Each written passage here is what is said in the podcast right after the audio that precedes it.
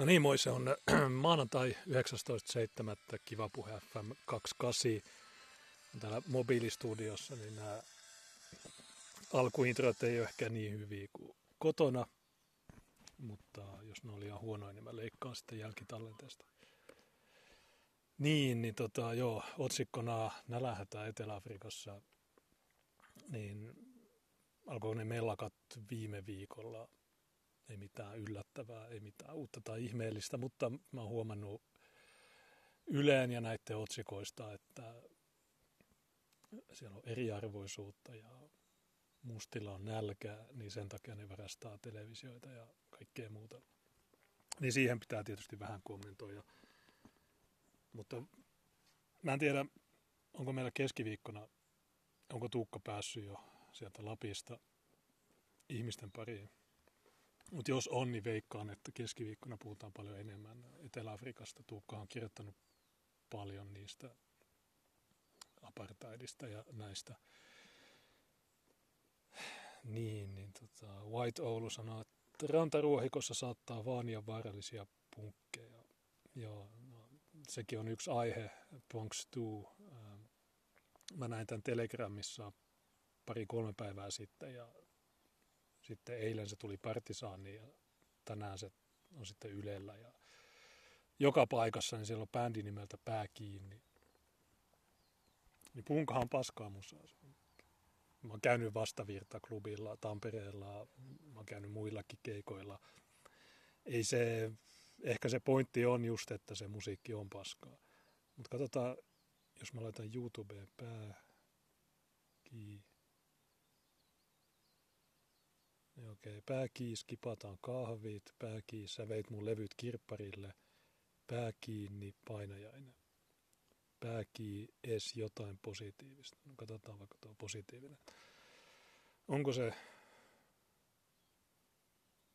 minkälainen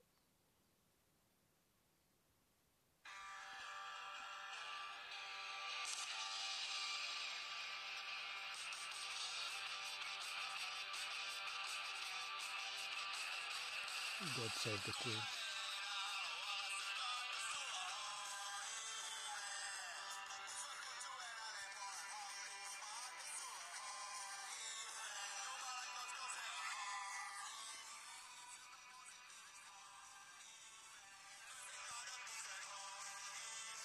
Okay, eli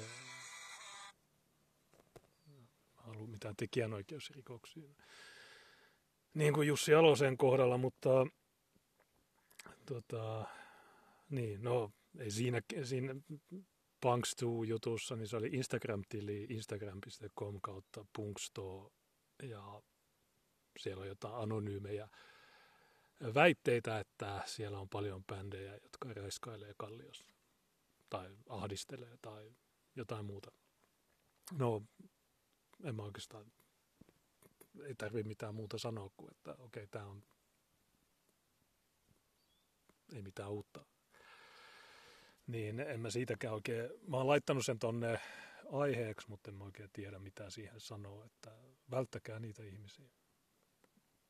Sitten tietysti päivän byrokraatti ja silakat, niin se oli aika hyvä. Vaikka yleensä päivän byrokraatti on aika, aika gay, niin, niin nyt ne oli tehnyt ihan hyvän tämmöisen expose tyyppisen jutun, jossa ne paljasti, että millä tavalla tämä, mikä se nimi on, Johannes Koski, niin miten se operoi. Eli se ensin vinkuu jostain tyypistä ja se maalittaa ja sitten kun se saa ne, sen silakat ja muut tämmöiset jälkeen jääneet porukat raivoamaan, niin sitten sit se niinku, tykkää niiden jutuista, mutta se poistaa kaikki jälkikäteen. Niin kukaan ei huomaa mitään, paitsi päivän byrokraatti. Ja sitten tietysti ne aina kiistää kaiken. Ja tämä on muuten myös yksi syy, miksi ne blokkaa kaikki. Toisaalta se blokkaus, niin eihän se toimi, koska jos sä perustat jonkun sivutilin, josta kukaan ei tiedä mitään, niin sillähän sä voit seurata niitä ja monitoroida niiden juttuja, mutta toisaalta se on ihan samaa, nämä jutut on vammaisia Johannes Kosken kaikki jutut on paskaa. Kaikki sen itkuu, No niin, sehän oli muuten itkenyt monokulttuurista, kun se, se oli tehnyt ennen tätä päivän byrokraattipaljastusta, niin se oli tehnyt jutun, jossa se oli huomannut, että tämä pyöräilukkojäbä Dimitri Ollikainen, niin se, se oli vinkunut, ja sitten niin se toinen tyyppi, se basically-tyyppi, se, niin ne nyt ne on herännyt siihen, että hei, ja Voimalehti, että joo, me tarvitaan Suomeen Vassariin välilyöntiin sisällöntuottajia. Okei. Okay. Tuottakaa niitä videoita, mutta teillä ei ole mitään sanottavaa. Ja silloin kun teillä on jotain, niin kukaan ei katso niitä. Pyöräilukkajäbän eniten katsottu video on se, jossa se vinkuu ylilaudan 96 prosenttia vihapuheesta. Silloin eniten katseluja, mutta se johtuu siitä, että kaikki vihaa sen. Että se on väärässä, se valehtelee. Se mikä utopia analyt, muista onko se utopia vai dystopia analytics, se Tom Pakalenin firma, niin ne oli, analy- ne oli tehnyt feikkianalyysin Su- Suomessa esiintyvästä vihapuheesta ja mehän käytiin se silloin läpi ja todettiin, että sen analyysi on feikki. Mutta koska Dimitri Ollikainen pitää sitä juttua faktana, niin sitten se hehkuttaa sitä. Vaikka sä todistaisit, ei se, ei se ota niin vasta-argumentteja vastaan. Nämä puhuu tieteestä, mutta niiden tiede on sitä, että ne julistaa omaa asiaa ja jos joku juttu ei toimi tai rikkoo niiden ideologiaa, niin sitten se vaan skipataan. Ja ei tässä mitään uutta tai ihmeellistä. Ja Loki Wilding, joo. Vassarin välilyönti sisällön tuota. No joo, kun nää, niin tämäkin on muuten yksi Sami Leon Eerola, se folkloriikan brasilialainen kandi, joka oli osallistunut tällä kertaa siihen sisäministeriön ekstremismiraporttiin. Niin mitä se sanoi? Se oli ottanut jonkun toisen tyypin jutun jo, ja sitten se viittasi, että joo, mä oon tutkinut äärioikeistoa kuusi vuotta ja jotain. Okei. Okay. Ja se toinen tyyppi, joka oli puhunut äärio, että äärioikeistossa on paljon tyhmiä ihmisiä. Varmasti totta. Kattokaa meitä chatti. Äh, mutta joo, äärioikeistossa on paljon tyhmiä ihmisiä tietysti, äh, mutta erityisen paljon tyhmiä ihmisiä on normoissa, kun jos katsoo sitä kellokäyrää. Miten tämä pitäisi... Äh, mä, olin, mä en ollut kirjoittanut tätä tonne ylös, mutta joo, se on mun mielestä tärkeä pointti Eli Sami Leon Eerola, joka ei saa kirjoittaa suomea, joka ei osaa puhua suomea, joka ei ymmärrä mistään mitään, niin se tulee ja sanoo, että joo, persut on tyhmiä. Ja se johtuu siitä, että koska ne on tyhmiä, niin ne ei pysty ymmärtämään niin kuin, ympärillä olevaa maailmaa ja sen takia ne vihaa kaikkea. Okei, okay, no miten teidän puoli, onko Jari Laine, onko se Nobel-palkittu Punkin Finlandin, kaikki ne, tai kaikki ne Twitter-botit, jotka sanoo, joilla on joku pakkomiele ulosteisiin, että syö paskaa ja tämmöisiä. Onko, on, onko ne jotenkin älykkäitä? Onko nämä ihmiset, jotka hehkuttaa koko ajan ilmastonmuutosta ja ulinaa, ja joille, jotka on sitä mieltä, että samaan aikaan on ilmastonmuutos ja Suomen pitää tehdä sitä ja tätä, ja sitten samaan aikaan ne lennättää tänne alhol terroristeja, ne lennättää tänne nigerialaisia, afgaan, kaikkea mahdollista ihmiskunnan loppusijoitussaasta, niin onko nämä ihmiset älykkäät? Ei. Kun sä menet juttelee elokapinalaisten kanssa silloin, kun ne tukkii jonkun kadun taas, sä meet keskustelemaan, niin onko ne jotain ruudinkeksijöitä? Ei ole. No, ne on ihan satana tyhmiä. Ja päinvastoin äärioikeistossa pitäisi olla poikkeuksellisen vähän ihmisiä, koska ne on ihmisiä, jotka on miettinyt asioita ja jotka ei pelkää sitä, mitä, mitä ne valtaa pitävät on mieltä. Joten kun sä katsot sitä kellokäyrää, niin ää, mitä, jos sun älykkyysosamäärä on sata, niin yli puolet väestöstä on tyhmempiä kuin sinä. Mutta jos oot äärioikeistossa, niin yleensä sun älykkyysosamäärä on korkeampi. Niin silloin, mä tiedän, 80-90 prosenttia ihmisistä on tyhmempiä kuin sinä. Joten mun mielestä Sami Leon Eerola niin on sitä samaa Dunning-Kruger-ilmiötä, joka, näillä, joka näitä kaikkia vaivaa. Eli ne tulee miksi te natsit ette ymmärrä, että monikulttuurisuus on rikkaus. Okei, no millä tavalla se on rikkaus, että Viinissä oli se 13-vuotias Leoni, joka huumatti, Afgaanit syötti sille mitä 12 ekstasipilleriä, ne raiskasi sitä tuntikausia, ja kun se tyttö löydettiin, niin sitä oli vaikea tunnistaa, niin mä en tiedä mitä ne oli tehnyt sen naamalle. Niin ähm, onko se rikkaus? Onko noin Ruotsin ammuskelut, onko ne rikkaus? Tuossakin PT-mediassa oli eilen, että missä Flemingsbergissä äh, somalit ammuskeli lastenpuistossa ja kaksi lasta sai osumaan. Hesarin mukaan ammuskelut on vähentynyt, mutta en mä tiedä, onko ne. Niin, niin mun mielestä se, että nämä vassarit, äh, sitä paitsi vassari oikeasta, niin mä, mä oon sanonut tämän aina, että sillä ei mitään väliä, että onko se vassari vai oikeistolainen. Se, se, se jako on täysin keinotekoinen ja täysin, kaikki lähtee tavallaan rodusta ja mitä ihmiset pystyy tekemään. Ja tässä, tästä päästään sinne Etelä-Afrikkaan kohta. Mutta oliko mulla joku muu juttu tähän? Niin mulla on nyt tämmöinen, tai tämä ei mikään uusi, mutta mä kaivoin ton, kun mä huomasin, että täällä Pohjois-Savossa, niin täällä viime viikolla kuulemma oli yli 30 astetta ja oli superkuuma ja ilmastonmuutos ja kaikki, mutta nyt täällä on mitään 19 astetta tuulee. Mutta tuuli on hyvää, koska on vähemmän hyttysiä, niin tässä on helpompi olla. Niin oliko tässä, nyt oon kirjoittanut PT Media Jasinby. Joo, oliko se Hesari, joka kirjoitti siitä Rinkeby-räppäristä, että se on ihan hyvä tyyppi, vaikka se räiskailee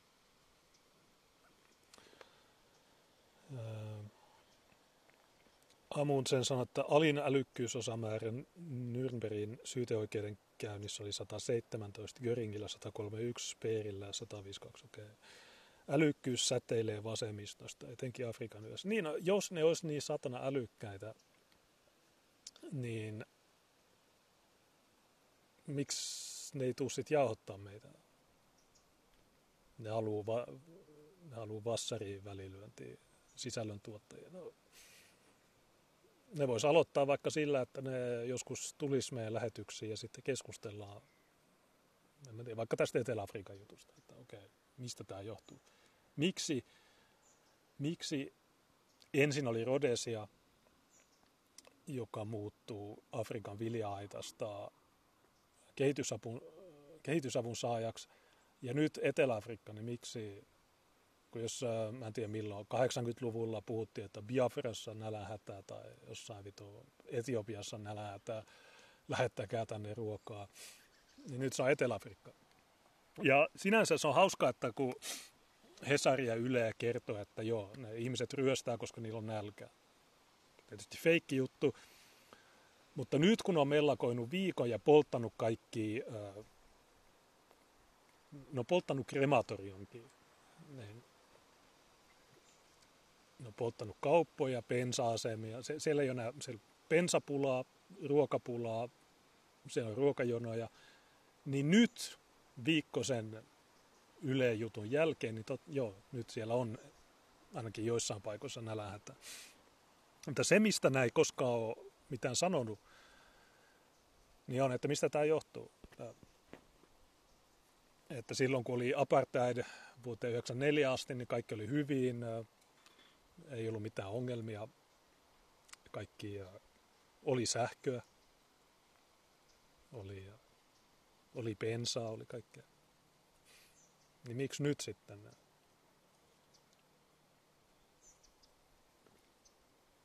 Miksi? Niin, äh, en mä tiedä, mä näin, kun mä seuraan Telegramissa noita buurien kanavia, niin sieltä näkee, no, no superrasistisia. Ne, ne ei, ää, jos ää, Sami Leon Eerola menisi juttelemaan Buurien kanssa, niin se ää, varmaan saisi sydänkohtauksen. Ää, mitäs tuossa... Veli, katoitteko Leveli uuden jakson? Veli, en ole kattonut. En tiedä, mistä ne on tällä kertaa. Puhunut. Mutta niin, mä näin semmoisenkin faktan, että vuodesta 61 vuoteen 91 niin Etelä-Afrikassa rakennettiin 14 voi, sähkövoimalaa ja ne tuotti yhteensä 35 000 megawattia. Mutta sitten vuodesta 1991 vuoteen 2021 ne on rakentanut vain yhden, joka tuottaa ehkä 4 megawattia. Niin miksi? Mistä tämä johtuu? Että jos hikisellä 60-luvulla rakennetaan 14 voimalaa, ja sitten apartheidin jälkeen sama aikajana, eli 30 vuotta, niin ei yksi, joka tuottaa 10 prosenttia siitä, mitä ne muut. Niin, niin tämä on äh, tota, vähän äh, ongelmallista siinä mielessä, että kun se ainoa asia, mistä pitäisi puhua, on rotu niin se on se ainoa asia, mistä ne ei puhu. Ne keksii kaikkia muita ää, tekosyitä, että miksi, joo se on eriarvoisuutta. Ja, mutta kuka tahansa random tyyppi, joka katsoo sitä, niin sehän näkee, että joo, se, se maa kuhisee N-sanoja ja ne ei osaa tehdä mitään muuta kuin polttaa krematorioita ja synnyttää 15 lasta. Niin se on itsestään selvä. Ja mä näin Tuukan Twitterissä, kun se, se puhuu tästä aiheesta sillä neutraalisti, niin sitten tulee miljoona tämmöistä vassari, suvakki, anonyymi hörhöä, jotka, mä, mä poimin tuolta muutama kohta, mutta tosi, tosi hämmentävää, että mikä se niiden reaktio on siihen, että, että jos niille Tuukka sanoo faktoja, niin sitten nämä muut tulee ja sanoo, että ahaa, eli monikulttuurisuus, eli ne valkoiset pitäisi häätää, ja, koska ne on matuja. En mä tiedä, siis äh, jos, ne, jos nämä suvakit, niin en, ensinnäkin mä en tiedä, mis, miksi ne on tämmöisiä, mutta jos ne edes vähänkään niin kuuntelisi juttuja tai lukisi asioita, niin ne tietäisi, että Etelä-Afrikkaan niin tuli hollantilaiset 1652 ja sulut tuli vasta 1709. Niin, niin eikö silloin ne hollantilaiset ollut ensin sillä alueella? Britit tuli kai 1800. Ne, mikä, mikä se juttu on? Että, niin, joo, Zuluta mustia, hollantilaista valkoisia, joten ää, ne valkoiset on matuja, koska se on Afrikka. No ei, se on mitä 400 vuotta sitten, niin tila, maailma oli vähän erilainen. Ja se on varmaan ollut tosi siisti hollantilaisena lähteä joskus 1600-luvulla jostain kylmästä Hollannista lähteä tuommoiseen paikkaan ja sitten huomata, että sä voit viljellä mitä tahansa ja se kasvaa tosi helposti. Että riittää, että hommaa vettä ja vähän ehkä lannoitteita, niin sä pystyt tekemään siitä todella hienon paikan. Sitten sen tunkeutuu sulut, jotka ei osaa tehdä mitään muuta kuin sotia. Ja nyt 400 vuotta myöhemmin ollut sotia, ollut kaikki, oli apartheid jonkun aikaa, joka toimi hyvin.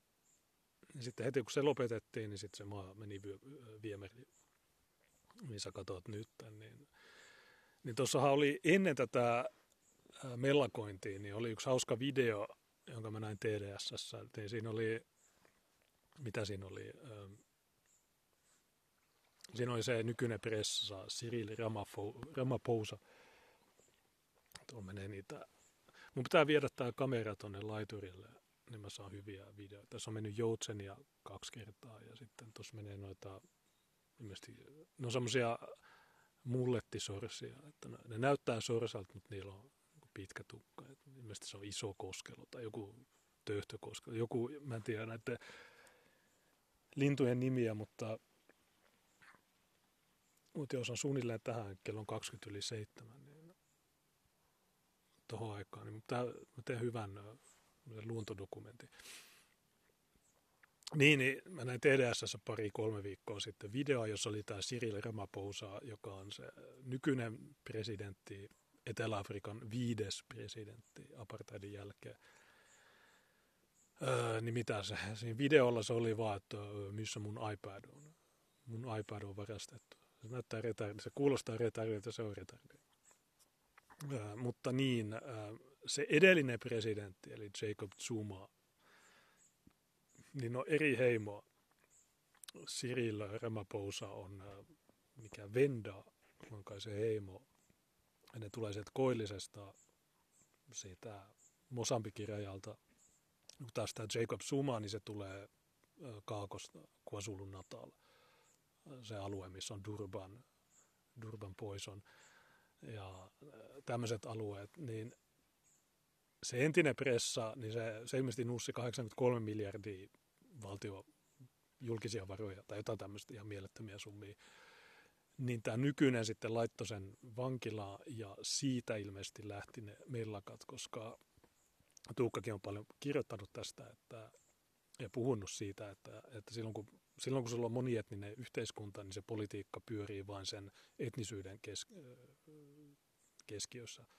Että jos sulla on sulupressa, niin sitten sulut kannattaa sitä. Jos sulla on joku toinen heimo, niin sitten ne kannattaa sitä. Mutta se nykyinen, joka ei ole Zulu, niin laittoi, laittoi sen Zumaan vankilaan. Niin nyt ne Zulut mellakoi. Tai ne aloitti sen mellakoin. Ei se ole mikään nälähätä. Joo, viime viikko asti niille ei ollut nälkä, niin ne ei mellakoinut. Näin, se, se, se on... Äh, se on tämmöistä. Niin oliko mä jakanut tämän VKssa muuten? Mm, en ollut. Joo, okei. Pistän klikkauksen, että se jakaa tämän. Jossa Krister sanoi, että hyvää historiaa. Joo, no en mä, mä ulkomuistista ja sitten mä tsekkasin, että minkä heimon tyyppi tämä Ramapousa on. Katoin Wikipediasta, niin se oli se. Mutta niin, siis äh, Etelä-Afrikassa äh, apartheidin aikaan niin oli 13 aluetta jokaiselle heimolle omaa ja sitten ne pysyy siellä, jotta ei tulisi isompia selkkauksia. Mutta sitten siinä oli taustalla paljon äh, eri tahoja, jotka halusivat tuhota Etelä-Afrikan. Ja tämä on se yksi juttu, mikä sama juttu Rhodesiassa, että niin kun sä perustat jonkun hienon paikan, sitten sinne tulee tämmöisiä epämääräisiä hahmoja, sä yrität tulla toimeen niiden kanssa, mutta ne ei osaa tehdä mitään muuta kuin aiheuttaa aitsia, niin sitten sua syytetään, että sä oot rasisti tai jotain. Täysin naurettavaa paskaa. Koska edelleen, jos, jos kuviteltaisiin, että, että kun mitä Etelä-Afrikassa 89 prosenttia on äh, valkoisia, alle 10 kuitenkin, niin jos ne kaikki 10 prosenttia, niin ne siirtyisi johonkin toiseen autiopaikkaan ja ne asuisi siellä ja ne jättäisi kaikki nämä sulut ja muut, äh, niin eikö se, se niiden uusi paikka, niin se pysyisi tai siitä tulisi tosi hieno ja sitten se sulujen mesta, niin se olisi pelkkää paskaa. Niin tämä on paras esime, tai siis paras todiste niin sanottua monikulturismia vastaan, että sä näet sen, että, että eri heimot ei voi tulla keskenään toimeen.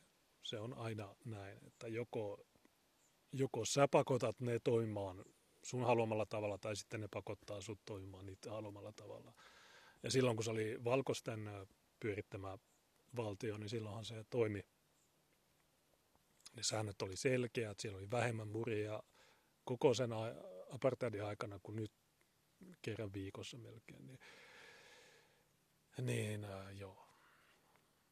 Ja silti suvakit vaan, ja mä en tiedä, eurooppalaiset ja amerikkalaiset on aivopesty idioteiksi tässä asiassa kukaan ei, joko ei ymmärrä tai uskalla puhua tästä asiasta.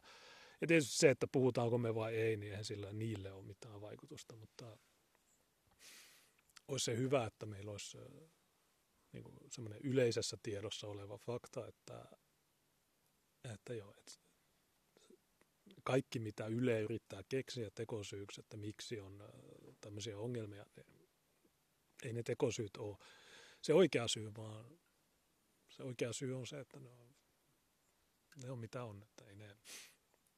Ja tietysti aina sanotaan, että joo, valkoiset teki sitä ja tätä. No, itse asiassa valkoiset ei tehnyt tarpeeksi. Että kun luulisi, että, että en mä tiedä, ne olisi, ne olisi työntänyt ne kaikki pois sieltä tai ne olisi tuhonnut ne kaikki, olisi rakentanut massiiviset aidat, sanoi, että ei me haluta, että pysykää tuolla. Tämä on meidän aluetta. Mutta joo, ei. Liian lepsua toimintaa. Kolonialistit oli liian lepsuja.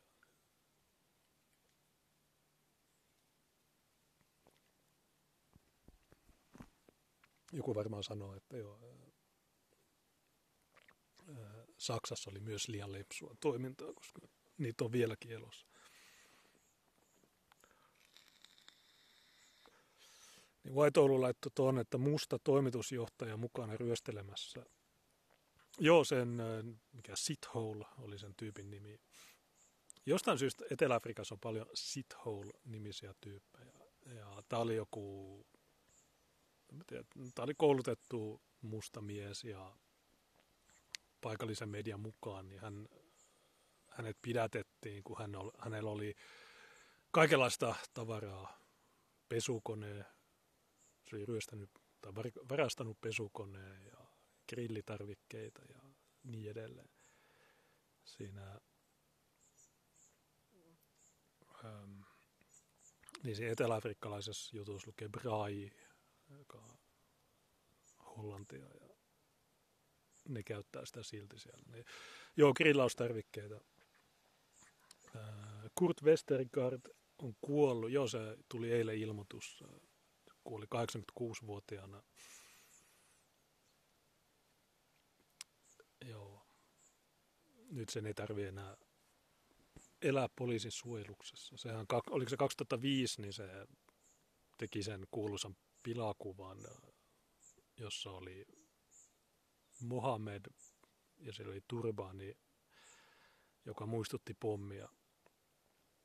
Niin se aiheutti sitten kaustin ja se on sitten, joutui elämään 15 vuotta poliisin suojeluksessa jossain bunkkerissa.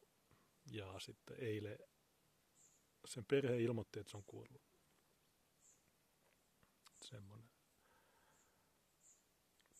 Ilman suluja emme tietäisi, minkä muotoinen pyörä on. Joo, se on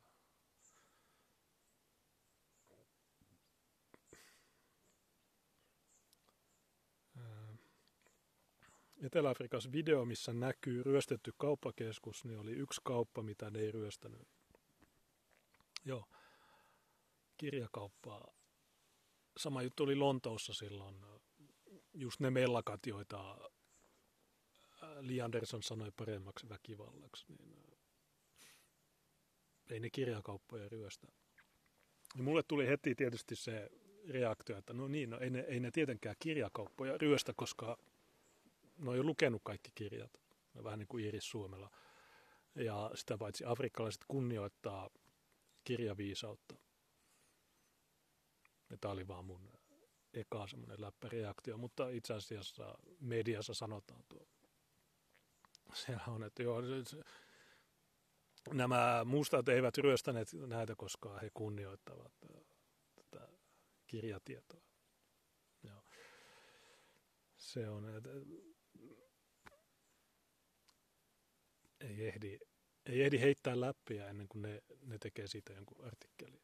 Mä en tiedä, onko Yle tehnyt. Mä en ole lukenut yhtään mitään tässä taas viikkoon tai kahteen. Mä luen vaan, selaan vaan Telegramista juttuja ja kuuntelen TDS ja, ja muita tämmöisiä ohjelmia. Se on, ei sitten ole mitään hyötyä lukea noita, mutta niin, oliko tuohon Etelä-Afrikkaan vielä tosiaan mahdollisesti, jos, jos Tuukka on keskiviikkona linjoilla, niin puhutaan varmaan enemmän ja laajemmin tästä Öö, niin, no mä. Mun pointti on vaan se, että, että se ainoa syy sille mellakoinnille on se, että ne on mustia. Siinä on, se on itsestään selvä. Niin ja se Cyril Ramaphosa, niin se oli siinä mielessä mielenkiintoinen. Se on syntynyt 52 Sowetossa ja se oli sitten yliopistossa 80-luvulla. Vähän niin kuin Nelson Mandela. Se on hyvä, että nämä, nämä todella syrjittyjä mustia, mutta apartheidin aikaankin niin ne päästettiin yliopistoihin. Ää, niin sitten siellä sille annettiin tehtäväksi perustaa joku, ää, mikä ää, kaivostyöläisten liitto.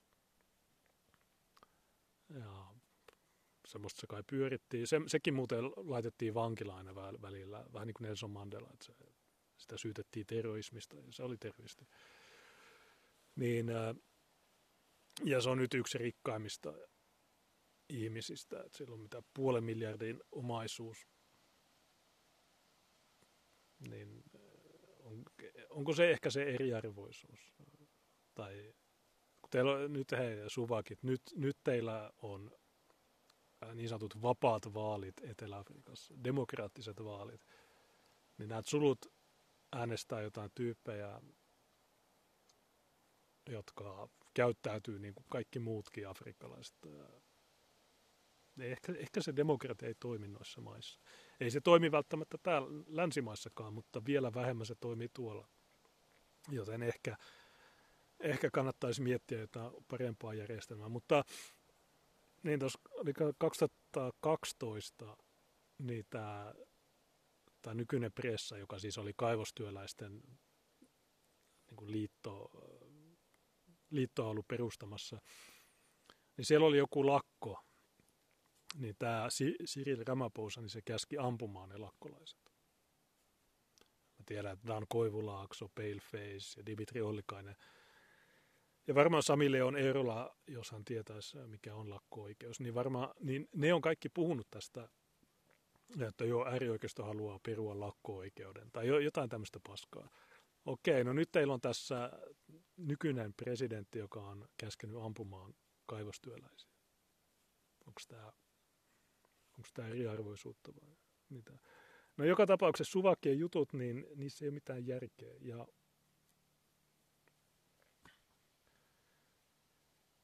kirjoja ei voi syödä, mutta naikit maistuu. Joo. Ja operaatiokeskus näytti klipin, jossa intialaisvähemmistö edustajat ammuskelivat auton ikkunasta ryöstä. Joo, no, kaikki videot löytyy Telegramista. Siellä on myös videoita, joissa ne pamputtaa niitä kuoliaaksi. Tehtiin sillä tyhmästi, että tuhottiin ruokahuoltoa. Joo. Wyatt Oulu sanoi, että Dimitri Ollikainen on käynyt ottamassa tissikuvia. Mitä tämä tarkoittaa?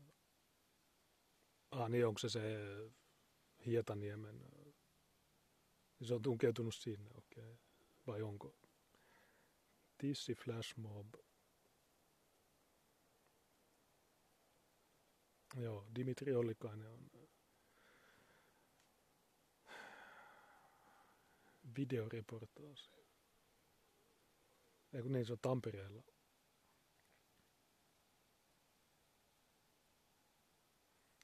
Niin, no ei siinä, ei siinä mitään. Siinähän, siinähän tekee noita, ei sillä oikeastaan mitään.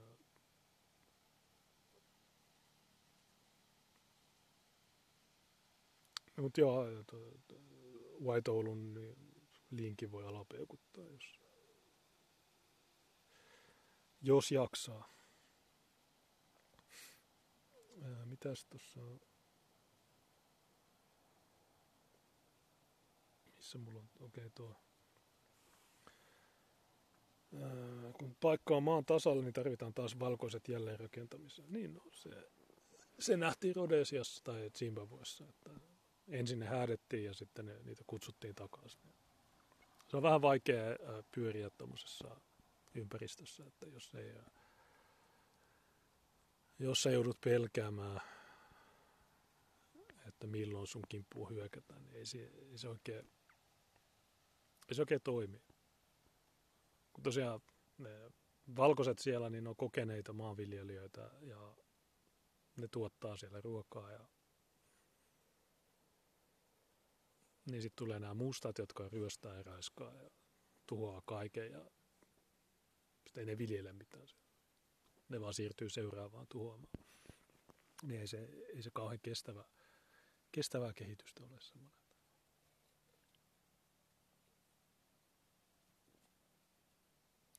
Mm. Niin, niin tota,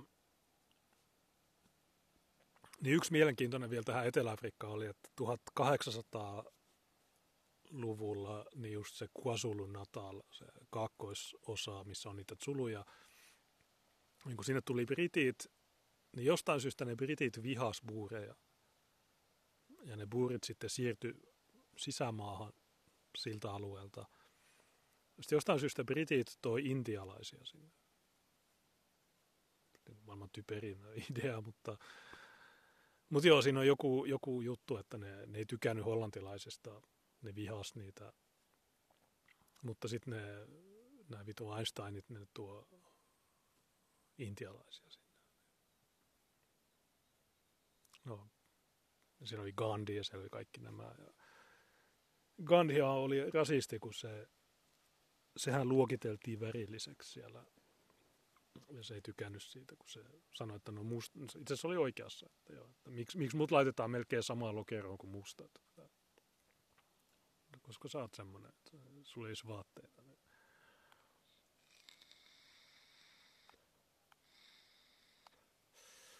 Mutta joo, en mä oikeastaan muuta tuohon pikainen katsaus. Että jos Yle sanoo, että niillä on nälkä, niin ei ole tai ehkä nyt on, kun kaikki on tuhottu. Mutta joo. Niin mikä se toinen aihe, mä olin kirjoittanut tänne Gmailiin, että yksi Etelä-Afrikkaa kautta Tuukka, niin Tuukka Twitterissä, okei, no otetaan näitä Tuukan juttuja vielä tähän Etelä-Afrikkaan liittyen.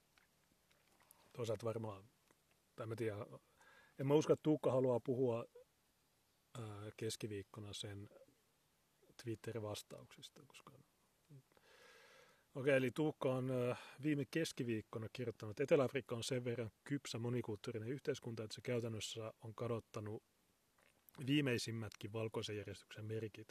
Tuloksena on viidakko. Jostain syystä suvakit haluavat saman kehityksen Suomeenkin. Kun heiltä kysyy tähän syytä, tuloksena on hiljaisuus. Mutta seuratkaa Tuukkaa Twitterissä.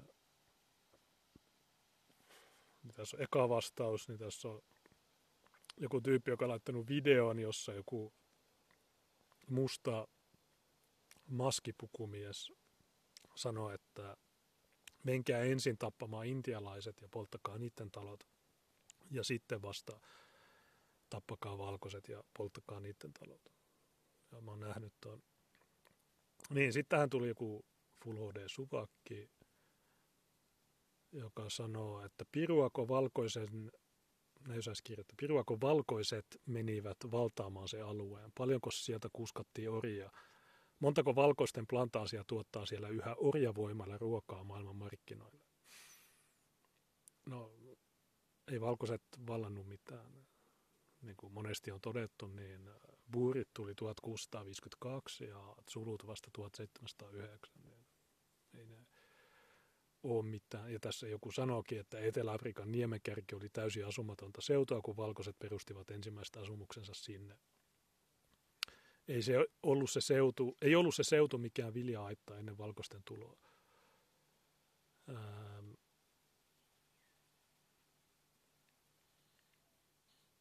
Sitten tämä Suvakki vastaa, että eiköhän siellä ensimmäisenä ollut alkuperäisasukkaat tappanut raamattu väki.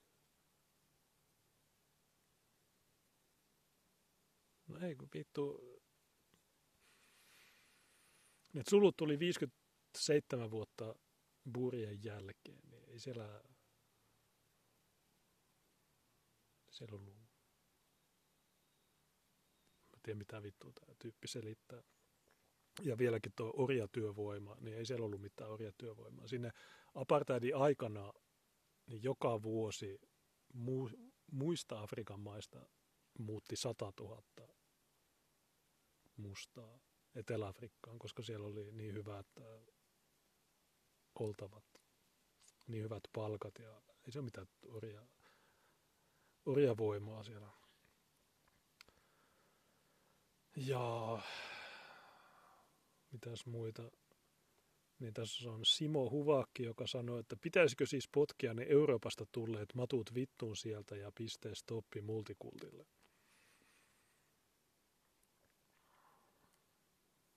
No, edelleen äh, ne, tämä on myös ongelmallista Suvakkien kanssa, kun ne ei ymmärrä aikajanaa, että se on lineaarinen ja se etenee. Että, että jos sä oot buuri, sä oot tullut 1652 ja jos sä oot sulu, sä oot tullut 57 vuotta myöhemmin sille alueelle, niin ei se...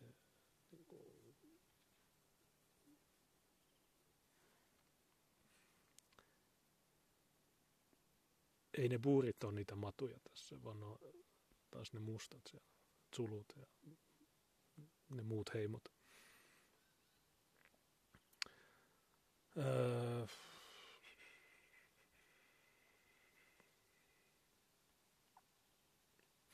oliko tässä muita?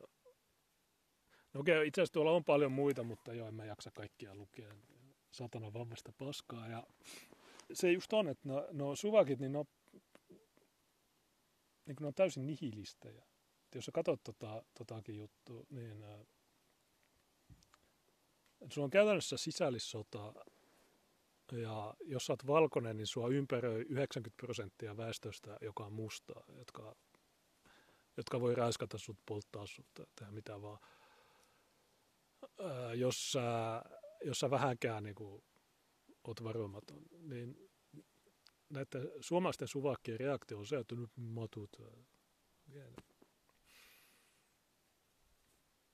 Ja sitten meillä on Sami Leon Eerola, joka sanoo, että äärioikeisto on tyhmää.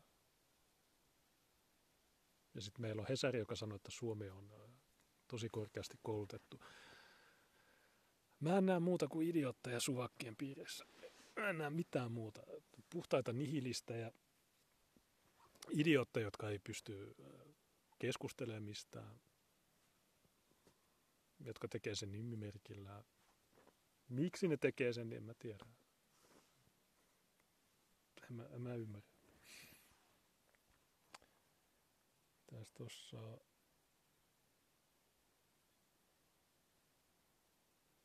Display 88 sanoo, että testi, Oulu on iso kaupunki, kun saa maahanmuuttoasiat kuntoon, muut seuraavat perässä sensuuri. Okei. Okay. En ymmärrä mitä. Oulu, no siellä 200 000 asukasta.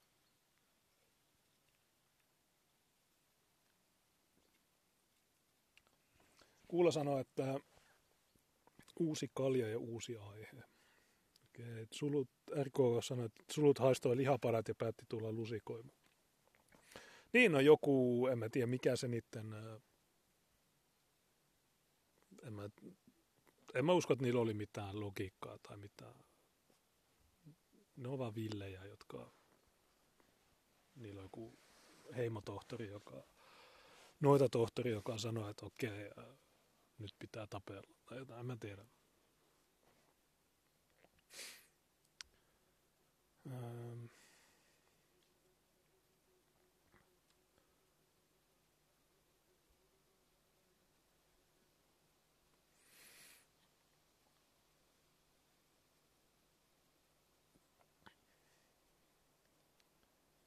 Pieni hetki vaan. Tarkistin pari faktaa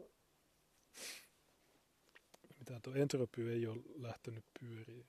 Tiedä miksi.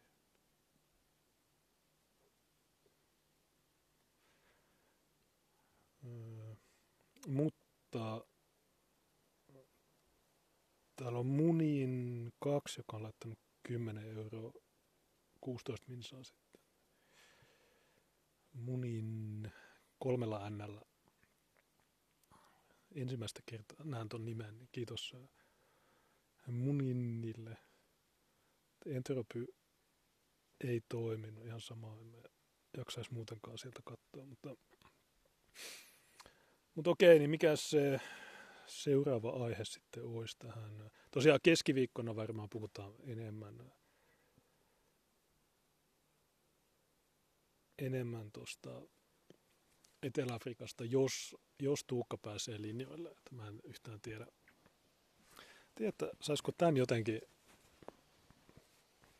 tähän. Tämä on ärsyttävä pidellä kädessä. Sanokaa, jos tuo ääni toimii vielä hyvin.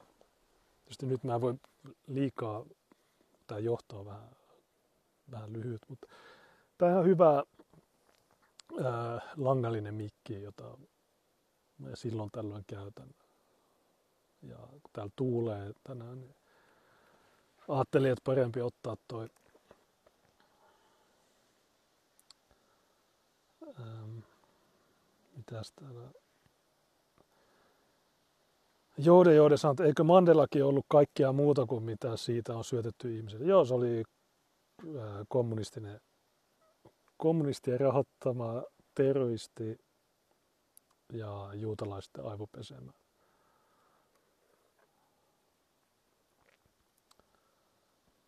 Ja nyt kuuluu jopa paremmin, okei, okay, no hyvä. Ja eikö niin televisiossakin aina, niin kuin, kattokaa, mulla on toi. Ja nyt tietysti alkoi aurinko paistaa. Niin tässä on Ilkka sanoi, että laita vähän ulospäin, niin ottaa paremmin. Okei, mä yritän tästä. Toivottavasti nytten. Täällä mobiilistudiossa on vähän, vähän hankala. Mä en tiedä, miten, miten pystyisi tekemään semmoisen, tietysti voisi aina ottaa mukaan kaikki laitteet, pöytäkoneen ja näin. Mutta mä luulen, että jos, jos alkaa kuljettaa pöytäkonetta autossa, niin se tärinä kuitenkin sitten aiheuttaa sen, että pitää aina jotain niitä kortteja jotenkin säätää. Niin hyvin kuuluu, okei. Okay.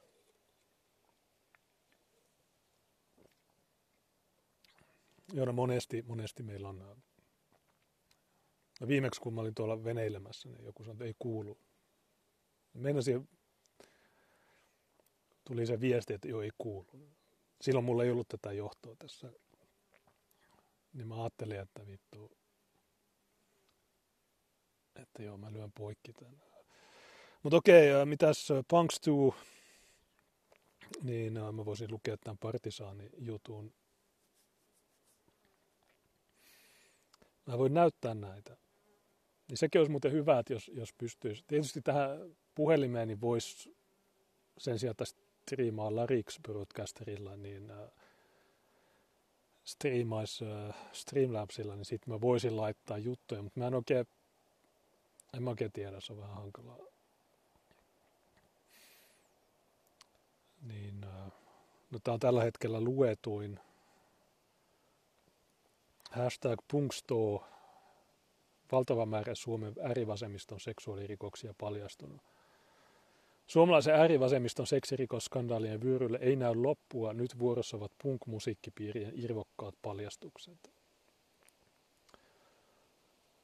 Ja verkkoon on hiljattain ilmestynyt Punkstu-niminen yhteisö, joka paljastaa seksuaalista hyväksikäyttöä vihervasemmistolaisessa punk-musiikkipiireissä kuten kansallismiehet ovat usein panneet merkille, seksuaalinen ahdistelu, räiskäykset ja pedofilia ovat erityisen yleisiä vitsauksia feminismin, tasa-arvon ja ihmisoikeuksien nimiin vannovissa piireissä.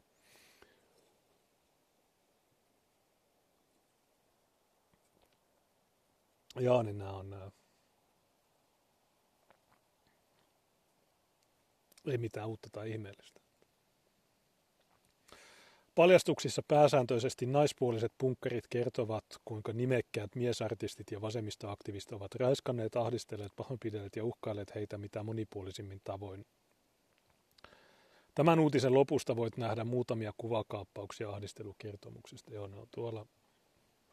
Punksto-tapaus on kiusallinen äärivasemmistolle sillä se on jatkoa pitkälle listalle vastaavia rikoksia, joihin suomalaiset kulttuurimarksistit ovat viime aikoina syyllistyneet. Muita vastaavia tapauksia ovat muun muassa Elokapinan ja feministisen puolueen homoahdistelija Paju Vepsäläinen, Vasemmistoliiton sarjaahdistelija ja Prideupseri Juho Pylvänäinen, vasemmistonuoria saalistanut sarjaraiskaaja Ari Lahdenmäki, sosiaalidemokraattieliitin tukema mustalaispedofiili Veijo Baltzer, liberaalin avoimen puolueen saalistaja Petrus Pennonen, Lapin vihreitten pedofiilijohtohahmo Outi Kumpuniemi, pedofiilia suojelu antifasistinen valtamedian toimittaja Maria Pettersson, Suomessa asunut espanjalainen antifasisti Mauricio Cubero Riera sekä vasemmiston pedofiilipormestariehdokas Sasu Haapanen.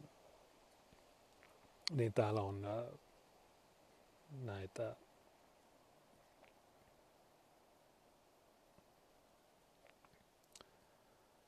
Tämä Instagramin äh, jutussa sanotaan, että Kouvolan skeneessä oli siis pitkään ihan yleinen puheenaihe ja kokemukseni mukaan myös toimintamalli se, että äijien mielestä 16V on best, kun ei ole sakkolihaa, ja että 20V on jo liian vanha, jolloin otetaan uudet teinit tilalle.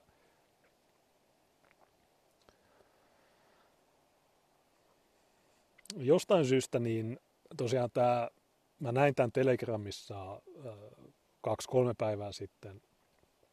Ja sitten tästä tuli tämä partisaani-juttu eilen. Ja nyt tänään se on Ylellä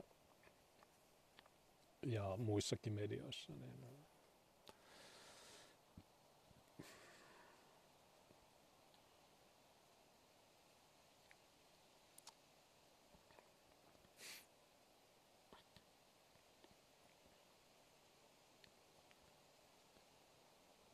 Sisarellani oli 90-luvulla eteläafrikkalainen poikaystävä, kävi perheineen meillä kylässä. Kysyin, miten pärjäävät mustien kanssa, sanoivat jotain. Sanotaan, että striimaa läppäriltä ja käytä vain puhelimen nettiä. No ei se toimi, koska mun läppäri on riittävän tehokas.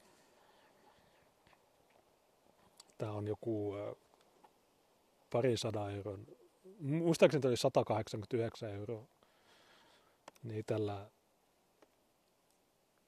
ei tällä mitään tota, Streamlabsia tai OBS pyritetä.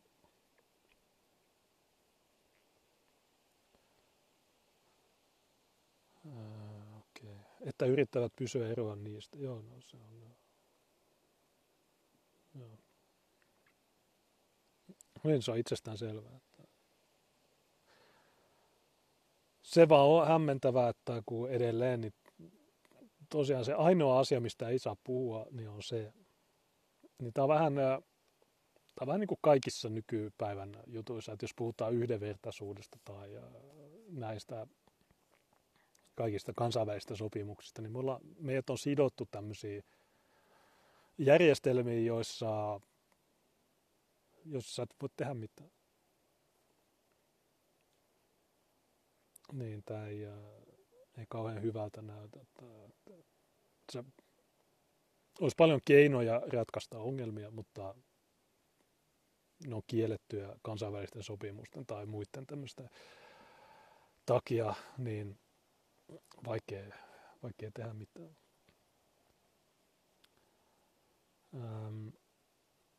Okei, okay, no toi Punks niin onko siihen, onko ihmisillä siihen mitään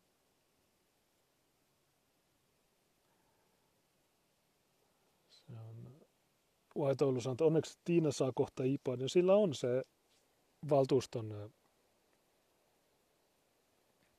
sillä on se valtuuston IPAD, mutta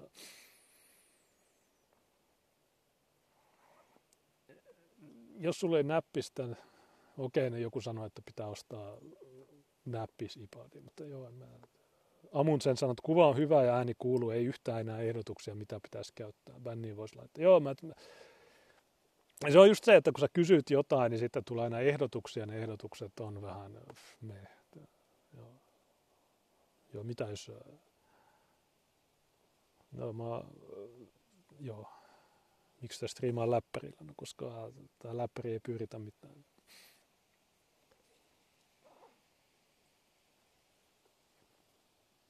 Ja sinänsä se, se studioversio, jossa me ollaan, ja siinä mä jaan kaikkea kuvia, kuvaa ja laitan biisejä, niin se on aika hifistely, että et sä oikeastaan tarvii mitään muuta kuin mikrofonin, että ihmiset kuulee, ja sitten, että jonkinlainen kuva. Niin MF voisi sanoa, että eikö teillä ole yksi reissunäppis, minkä saa siihen IPA. Joo, on. Mutta edelleen niin se on aika...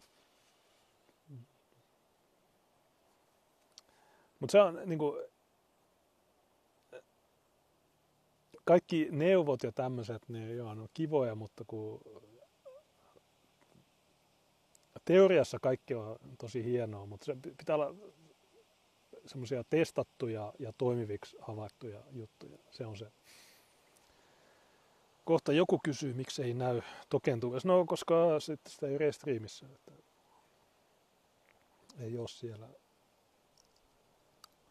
Mutta okei, no onko tuohon Punkstuu juttuun, että miten on, miksi, miksi tämä on tämmöistä? Tai siis koko se juttu, niin ensinnäkin se Instagram-tili on anonyymi. Eli kukaan niistä ei uskalla omalla nimellään sanoa mitään. Toinen juttu, niin miksi valtamedia sitten tarttui tähän juttuun?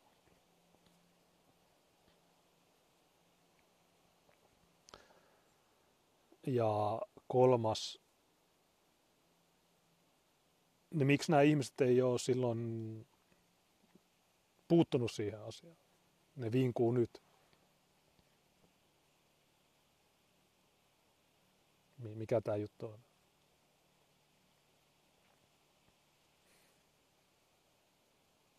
Vai onko ne tehnyt juttuja? En mä tiedä.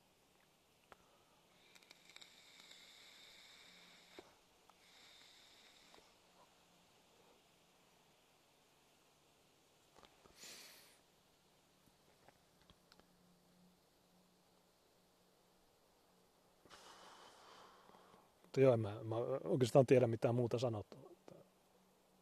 No tietysti se Ylen juttu, niin se oli semmoinen, se viimeinen lause siinä Ylen jutussa oli, että no me ei, ei pidä, että kyseessä on vasta epäily tai jotain sössötystä. Mutta, mutta joo, no punk-piirit, niin ei se mitään, jos, jos ne ei ole suvakkeja, niin sitten ok, mutta kun ne on, niin se, että sä voi niiden kanssa toimia. Okei, no tuossa oli tuo vielä ehkä pari aihetta. Katsotaan, jos, jos vielä noin puoli tuntia vedän tässä. Tuolla aika mustia pilviä ja itse asiassa tässä aika kylmää. Täällä tosiaan sanottiin, että jo 30 astetta oli viime viikolla, mutta sitten nyt kun mä tulin tänne, niin sitten ei ole enää syrjintää. Ilmastonmuutos on peruttu. Niin itse asiassa, kun, niin, y, tämäkin on yksi hyvä juttu, tullut, ilmeisesti on ollut semmoinen juttu, että Suomen Kuvalehti ää, on, ää, on julkaissut jotain ää, mitä ylioppilaskirjoituksia. Jotain ihan vammasta paskaa jossa kaikki teinipisekset kertoo jotain, että hävettää olla Suomella, tai jotain antivalkoista paskaa. Ja Suomen Kuvalehti sitten julkaisi nämä todella retardit kirjoitukset. Ja kun Twitterissä jotkut on sanonut, että tuo on paskaa, niin sitten se, mikäli Tuomo Lappalainen, Suomen Kuvalehden joku tyyppi, niin se vinkuu, että ei saa kritisoida näitä lapsia. Miksei? Miksei saa kritisoida? Suvakit, niin vittu, että ne on rasittavia oikeasti. Että sä, jos sä kritisoit jotain aihetta, niin ne sanoo aina, että no sä et saa tällainen kritisoida, sä et saa näin, sä et saa näin. Okei, no ketä pitäisi kritisoida? Pitäisikö kritisoida sitten opetushallitusta, että ne on tehnyt näistä lapsista antivalkoisia? Jos sä teet niin, niin sitten nämä suvakit sanoo, että, ei, että sä voi hyökätä opetushallitusta vastaan, kun nuo on rautaisia ammattilaisia ja miehet synnyttää ja Sä et voi koskaan kritisoida mitään. Vittu, tai sitten joo, jos sä kritisoit maahanmuuttoa, no, no, kansanryhmää kiihottaminen. Niin vittu nämä suvakit oikeasti. Niin, ja sitten ne sanoo meille, että me ollaan jotenkin tyhmiä.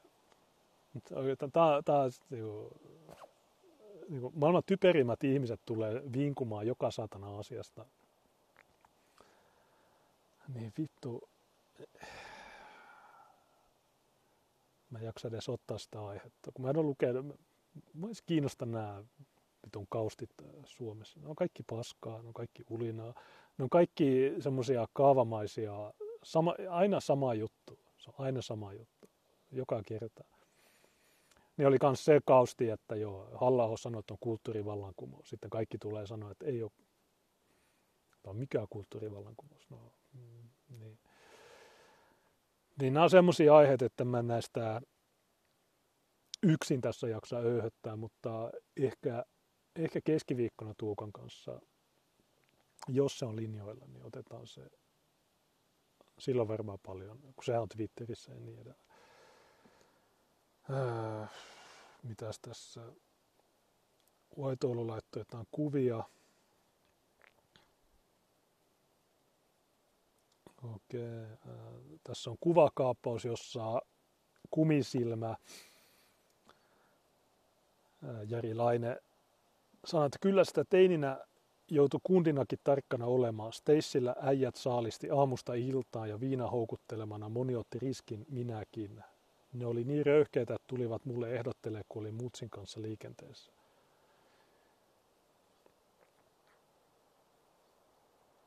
Kyynistyin nopeasti ja aloin itse niistä hyötymään. Tyrmäystipoista sen verran, että frendit laittoi niitä mun kaljaan, kun kävin vessassa ja jättivät mut sitten toikkaroimaan ytimeen. Putka pelasti silläkin. En mä, en mä oikein usko, että kumisilmän jutut on totta. Jari Laine sanoo Twitterissä, räiskärit vittuu, hashtag punk-ympyröistä ja muualtakin toki. Hirveä vitutus nousi pintaan, kun mietti kasari hashtag juttuja. Itse olin kusipää sika ja kaikki frendit oli kusipää sikoja keeseillä varustettuina. Loppukaneetiksi jokainen mies voi haastaa paska. Okei. Okay. Huom, äärioikeisto, niin ne on niitä tyhmiä ihmisiä. Nämä ihmiset, jotka ei osaa edes yhdyssanoja, niin ne on, ne on, sitä, ne on sitä korkeinta älymystöä. Ne on sitä diasporaa ja ne on Pääkii käyttää myös N-sanaa biisissä, menee läpi, koska on kommerit. Joo, varmaan.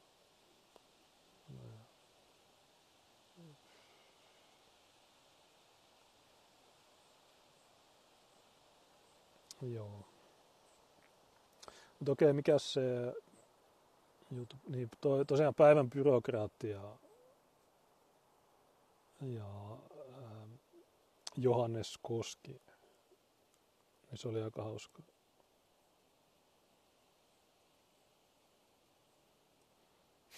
Ja tässä on siinä sekin hauska juttu, että tämä Johannes Koski aikoo tehdä rikosilmoituksen. Suvakkien ratkaisu kaikkea on aina, että rat, äh, rikosilmoitus. Okei, joku kirjoitti jotain rikosilmoitus. Joku sanoi jotain rikosilmoitus. Joku tekee jotain rikosilmoitus.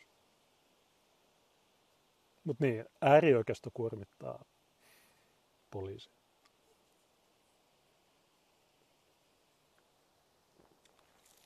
Ja niin muuten se Johannes Koski kirjoittaa Twitteriin, että että nyt äh, tota, tarvitsen, harkitsen rikosilmoituksen tekemistä ja nyt tarvitsisin apua.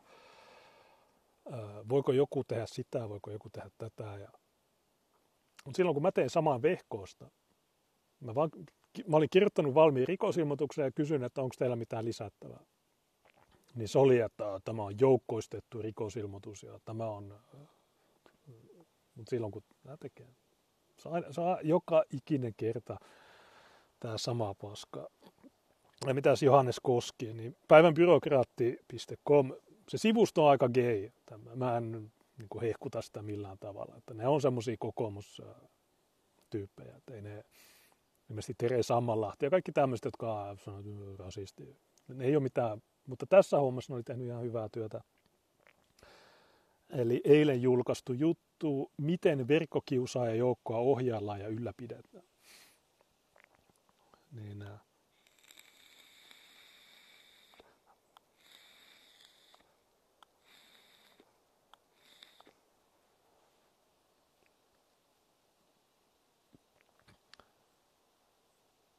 tässä käytännössä, okay, no, kun mä en jaksa kokonaan lukea tätä, mä yritän poimia tässä lennosta mielenkiintoisimmat jutut, niin no, ne sanoo, että joo, Koski on näiden ryhmien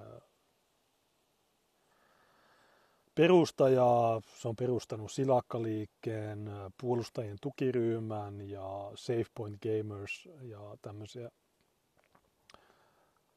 Ja Silakat väittävät olevansa rauhanomainen liike jakamattoman ihmisarvon, luonnon, tieteen, yhdenvertaisuuden ja syrjimättömyyden puolesta ja ehkäisevänsä nettikiusaamista. Mutta käytännössä olemme kuitenkin kerta toisensa jälkeen nähneet silakoiden kertyvän kiusaamaan maalitettua kohdetta.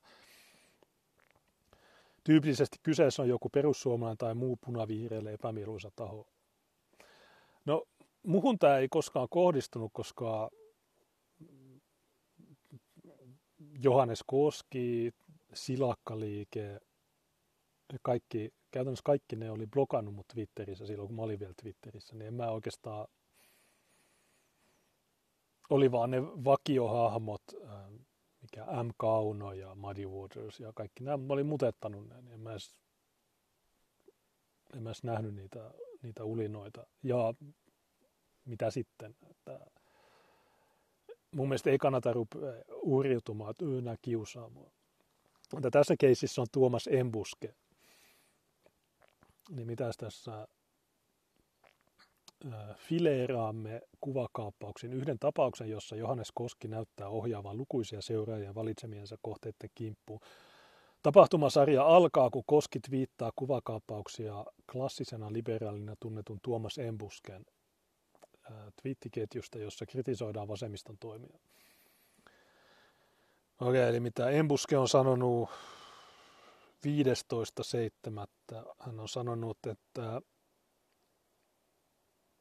eli torstaina persujen hyvä alkaa nappailla talousoikeistolaisia kokoomuslaisia, kun duunariäijät ovat jo täysin varmoja äänestäjiä. Tämän ovat vasemmisto, vihreät ja demarit ihan itse aiheuttaneet pilkkaamalla ja ulos sulkemalla heitä vuosikausia intersektionaalisella hölynpölyllä.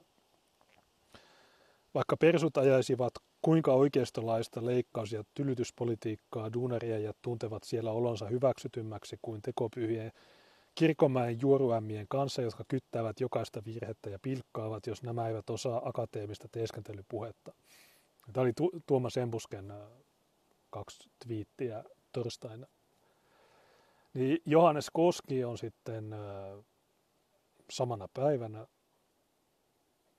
niin puoli tuntia, alle puoli tuntia tuon embusken jutun jälkeen, niin ottanut kuvakaappaukset ja sanonut, että olin jo autuaasti unohtanut, miten raskas tyyppi tämä jäbä on. Mistä sen vihaa tasa-arvoa kohtaan oikein kumpuaa? Vai nauttiiko se vaan, kun tulee satapäin tykkäyksiä aina, kun haukkuu vasemmistoa, feminismiä tai naisia? No, niin, no toisaalta mitä vitua väliä että sulla on Tuomas Embuske, klassinen liberaali, ja sitten sulla on nämä, niin nämä tappelee keskenään, mitä väliä sillä on. Mitä väliä sillä on. Kannattaa huomata, kun ensinnäkin tässä olisi paljon parempi hyökätä tuota koskea vastaan sanomalla, että tämä tyyppi on, tämä, tämä mielipiteet on pelkkää ruskaa kaikki sen twiitit on roskaa. Joka ikinen sen twiitti on pelkkää skeidaa. Ja niin kuin tässä tuosta Embusken jutusta, niin Embuske on oikeassa tuossa, että joo. Koska miksi muuten persut, miksi niiden kannatus on noussut niin paljon? No se, niiden tilastoa, tai mitkä ne taloustutkimus, ne gallupit, niin niissä joskus tulee analyysejä, että joo, että demareilta on vuotanut persuihin, kokoomuksesta on vuotanut persuihin ja niin edelleen, niin se on fakta. Ja tässä Embuske vaan heittää oman arvailunsa, että miksi näin on. Ja näinhän se on. Se on itsestään selvää, että näin se on. Että jos sä oot niin sanottu duunari tai joku, niin miksi vitussa sä olisit jotenkin pride-homojen kanssa? Toisaalta persutkin vähän prideille, niin se on, se on vähän huono. Okei, päivän byrokraatti sanoo, että kannattaa huomata, että Koski ei tägää Embusken käyttäjänimeä eikä linkitä suoraan tämän twiittiin. Näin menettelemällä Koski suuntaa twiittinsä vain seuraajille, mutta välttää Embusken huomiota. Mitä sitten? Onko se, onko se, onko se joku sääntö, että jos... Ensinnäkin, ensinnäkin todennäköisesti Johannes Koski on blokannut Embusken niin vaikka se tägäisi embusken, niin embuske ei näkisi, koska Koske on blokannut sen. Koskella on Twitterissä yli 10 000 seuraajaa, joten hänen avauksensa synnyttää luonnollisesti vilkkaan keskusteluketjun. Näin, varmaan suurin osa sen seuraajista on feikkejä. Ja jos sä katot Johannes Kosken twiittejä yleensä, niin ne saa ehkä viisi tykkäystä. Että ei ne ole mitään oikeita seuraajia se on vähän sama juttu kuin, en mä tiedä, Hesari tai Yle tai CNN, niin okei, niillä on satoja tuhansia seuraajia, mutta oikeasti ei siellä, siellä on paljon vähemmän kommentteja tai tykkäyksiä kuin äh, normaalien ihmisten äh, Twitter-ketjuissa. Koski maalittaa muutama aloitustaan kritisoivan kommentin lainaustviittaamalla ne laajalle seuraajajoukolle. Sen jälkeen Koski poistaa nämä kolme maalitustviittiä muutama tunnin sisällä. Niin, no...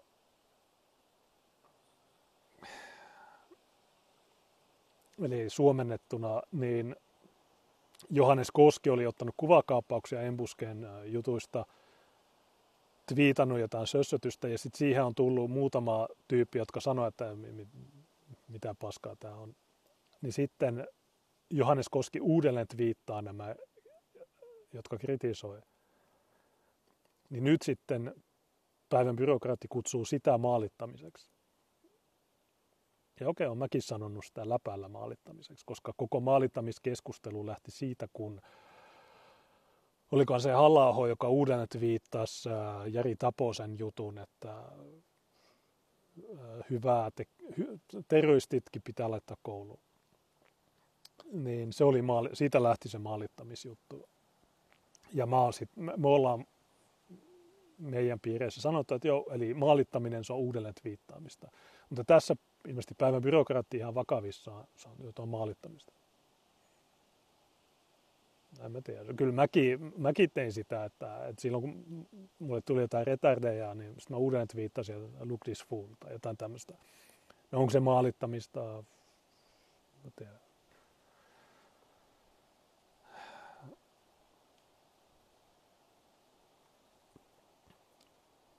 Niin, tässä on esimerkkinä joku, joka sanoo Johannes Koskelle, että sen takia loukkaannut nyt vääristä asioista Johannes. Älä ammu sanansaattaja, jollaisena Tuomas Embuske tässä nyt toimii. Ja sitten Johannes Koski on uudelleen viitannut sanomalla, että sanansaattaja ammuttu. Sitten tässä on joku tyyppi, joka sanoo, täytyy nyt huomauttaa, että sä täällä nimittelet ihmisiä, ei embuske, älä ole kusipää. Johannes Koski on uudelleen viitannut sanomalla, kritisoi embuskeja, saa valtava embuske fanilaamme räksyttämään. Näin, siis kun tää...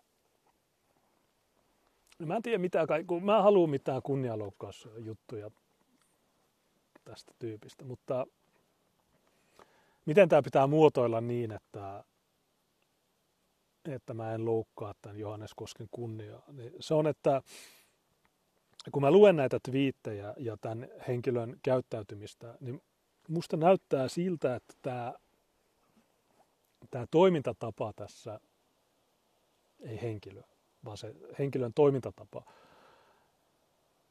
niin se viittaa siihen, että tällä henkilöllä, tai niin mä voin sanoa tätä, no se toimintatapa on, siihen kuuluu ICD-koodeja useita koska no, jos sulle ei olisi niitä ICD-koodeja, niin sä tekis mitä tämä henkilö tekee. No mä en tiedä, ehkä tämäkin on kunnianloukkaus, mutta, mutta niin.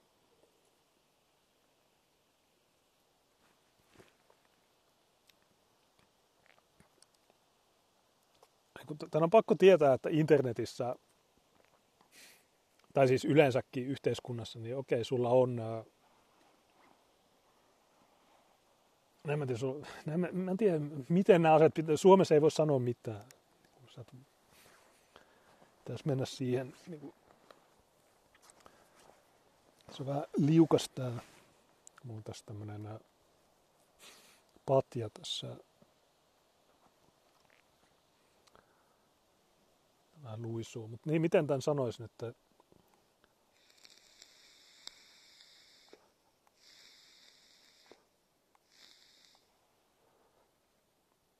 jos mä jatkan tätä PB-juttua, niin okei, täällä on joku kirjoittanut, että itselleni vähän henkilökohtaisesti loukkaava heitto, eli viha tasa-arvoa kohtaan, johon Johannes Koski on uudelleen viitannut, että hyvä, että nämä embuskefanit tietävät itseni paremmin, mitä tarkoitan viesteilläni. No, mitä se sun viesti oli? Niin, sä kysyt, että mistä embusken viha tasa-arvoa kohtaan oikein kumpuaa. Vaikka tuosta embusken jutusta ei, en mä ainakaan näe, että mikä olisi viha tasa-arvoa kohtaan.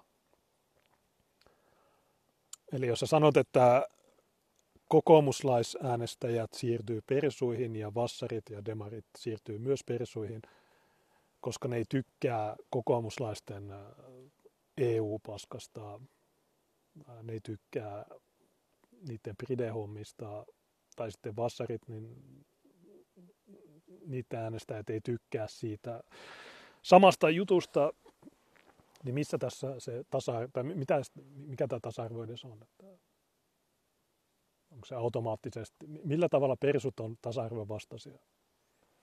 Ja mikä tämä tasa-arvo edes on?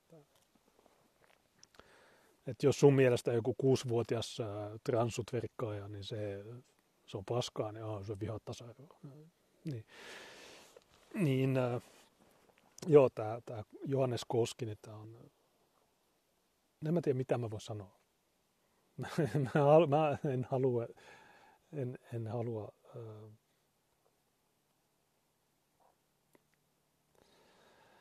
Okay. Koski palkitsee maalitukseensa tarttuneita kannustavin kommenteja tykkäyksiin. Sitten Koski kaikessa hiljaisuudessa poistaa kannustustviittinsä seuraava illan tai yön aikana.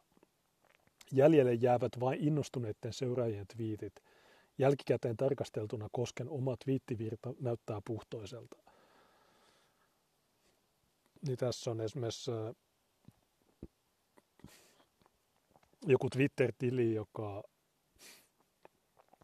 on äh, Sasha Gabor kyrillisin kirjaimin at Bani Arla, joka sanoo yhdelle tyypille, että turpa kii kusilumppu, johon Johannes Koski laittaa tuon Star Trekin äh, Picardin äh, taputuksen. Mutta sitten se poistaa sen taputuksen myöhemmin. Ähm.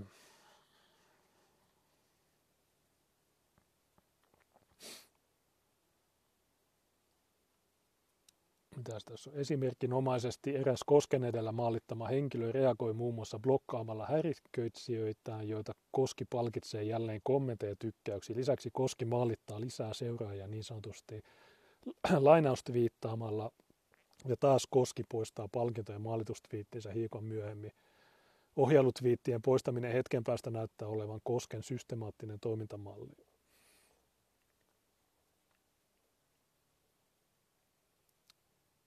Ja esimerkiksi Johannes Koske on viitannut, että embuskefanit ilmeisesti loukkaantuvat yllättävän helposti. Ja sitten siinä on kuvakaappaus tyypistä, joka, joka oli blokannut jonkun vammaisen tyypin. Tämäkin on, Tämäkin on niin semmoista, että vittu pitää lyödä päätä puuhun. Johannes Koski, niin se on blokannut enemmän tilejä kuin Twitterissä on tilejä olemassa. Ja sitten joku tyyppi, joka on omalla nimellä, niin se saa vastauksen joltain kyrillisin kirjaimin nimetyllä, nimetyltä tililtä jotain paskaa, että turpa kiinni kusilumppu tai jotain, niin se blokkaa sen muutakin tekemistä, kuin katsoo jotain retardeja. Sitten tämä kyrillinen tyyppi, niin se sitten meni tunteisiin. Kiukkupyllykohtaus kuulemma.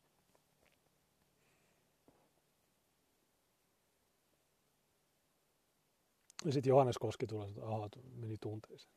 Niin kuin, tämä, on niin, tämä on niin itsestään selvää paskaa, että en mä tiedä. Itse asiassa päivän byrokraattijuttu, niin tämä pitäisi ottaa kaikki ne kuvakaappaukset tuolta jutusta ja sitten uudelleen kirjoittaa tuo juttu paremmin. Koska päivän byrokraatti, niin ne on vähän liian semmoisia nössöjä. Että, että se, se, pitäisi kirjoittaa sillä partisaanityylillä. Se olisi paljon parempaa. Öö, mitäs tässä oli?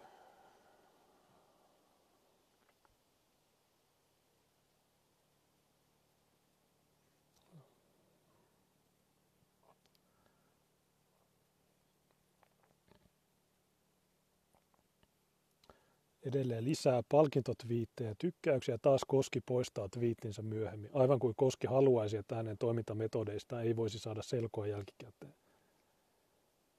Nimimerkkien perusteella seuraajajoukolla näyttäisi olevan yhteyksiä äärivasemmistolaiseen antifaan. Niin tämä kyrillinen tyyppi kanssa kirjoittaa kyrillisen kirjaimin Spasiba Kamrade, johon Koski laittaa jonkun kättelykuvan missä on musta ja valkoinen. Ähm, Johannes Koski on kirjoittanut, ainakaan nämä embuskefanit tuo komediasisältöä muuten harmahkoon päivään.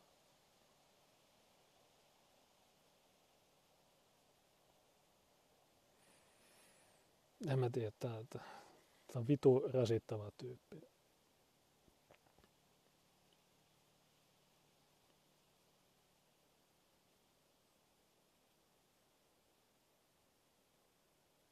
Niin sitä paitsi toi, niin toi yksi tyyppi, joka oli, joka oli blokannut, niin hän sanoi, että mua aina hämmentää nämä tyypit, ei mitään eroa persuihin.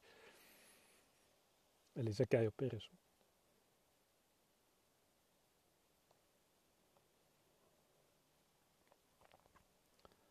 Täällä on mikä Maristi Kyrbidi, hashtag oikeus olla sanonut, menepä nyt vittuun siitä. Johannes Koske on tykännyt tästä. Mystisintä on, että Koski ja seuraajansa ilmeisesti aidosti kokevat olevansa maalituksensa kohteita niin paljon moraalisesti ylempänä, että heillä on oikeus kohdella näitä kuinka kurjasti tahansa ilman, että he silti kokisivat itse olevansa tarinan pahiksi. Jääköön mainitsematta millaisia historiallisia yhtymäkohtia tällaisella ajattelumallilla on. Mitä sitten tapahtui? No, Koski ehti kerätä asialleen satoja tykkäyksiä ison määrän omassa kaikukammiossaan resonoivia ilkeämielisiä kommentteja, joilla samanmielistä vahvistivat yhteistä näkemystä. Tuomas Embuske kuuli koulukiusaajoukon pilkasta jossain välissä ja kommentoi lopulta selkänsä takana aloitettua keskustelua embuskemaisen osuvaan tyyliinsä, jossa Embuska sanoi, että mikä homma on muuten nuo luuserit, jotka panevat kuvakaappauksia toisten twiiteistä ja naureskelevat niille oman koulukiusaamisporukkansa kanssa. Jos on jollekin asia, niin tämä tägätään siihen ja sanotaan asiapäin naamaa. Jos ei rohkeus riitä, niin sitten ollaan hiljaa. No, kun... no, kaikki, ne on blokannut, että voi puhua niin. Silakkaparvi tai mikäli ja kiusaajaporukka olikaan, on sitten jo hajautunut ja kokoaa ehkä jo voimia seuraavaa kohdettaan varten. Kosken julkisivu on poistettujen twiittien jälkeen siisti, eikä kenelläkään ole aavistustakaan, kuinka hän ohjaili seuraajajoukkoa. Juuri tuo kaksinaamaisuus kirvoitti tämän katsauksen. Sosiaalinen media kestää kyllä kipakoitakin mielipiteitä, mutta on vastenmielistä seurata tekopyhää ylevä moraaliesitystä, kun mies kuitenkin salassa yllyttää joukkoja ilkeilyä. Niin, no, se on tietysti totta. Ja mitäs tässä mystisintä on, että no ei siinä ole mitään mystistä. Se, me ollaan nähty tämä aina. Niin, äh, niin siksi, tai siksihän mä aina on ollut tosi jyrkkä näitä suvakkeja kohtaan. Että kun mä tiedän, että ne on tommosia, niin miksi mun pitäisi olla niille kohteliasta ja miksi mun pitäisi kuunnella, kun mä tiedän jo etukäteen, mitä ne sanoo. Niin sitten mulle on sanottu, että no ei kun sä et hyväksy dialogia tai jotain. No, mä oon pyytänyt ne lähetyksiin. Mä, ensinnäkään mulle ei ole enää Twitter-tiliä. Ja mä en jaksaisi tuommoisten retardien kanssa käydä mitään näppäily, näppäimistä väittelyä. Jos ne haluaa tulla keskustelemaan, niin tänne lähetykseen voi tulla milloin tahansa. Ja se on helppoa. Ei tarvii kirjoittaa mitään, voi vaan sanoa ne asiat. Mutta kun nuo twiitit tuolla, niin ne ehkä suullisesti sanottuna ne ei kuulosta yhtä hyvältä tai yhtä, niin kuin, että ne ei ole mitään jauhotuksia, jos sä sanot ne videolla. Niin siksi ne ei tule, ne ei osaa sanoa mitään. Embuske ei ollut väärässä.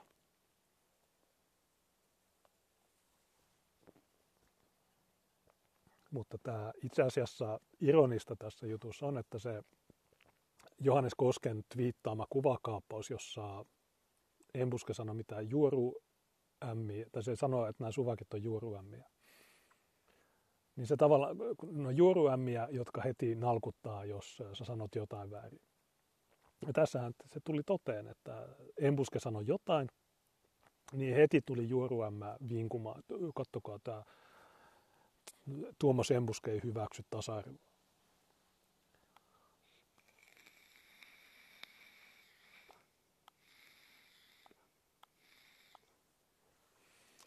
Niin, ja mulle ihan sama, että se ainoa ongelma on siinä, että sä saat bännit. Jos sä vastaat noille jotain, niin sä saat bännit. Ne tulee vinkumaan ja sä saat bännit. Niin, Twitter on muutenkin paskaa. Niiden kannattaisi tulla Gabiin. Mutta en mä sielläkään jaksaisi väitellä suvakkien kanssa.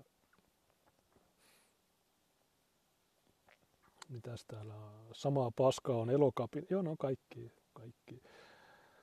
Natsipalatsi että silakkaliike on 16-vuotiaiden tyttöjen leikkiklubi. Ei ole, se on, se on enemmän mummoja. Semmoisia, jotka neuloo jotain jotain paskaa.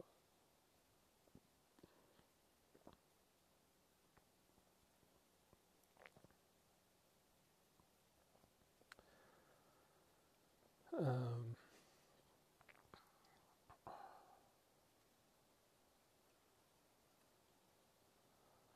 so what says Younes has a green heart. How dare they attack him? Yes, how dare you? Um,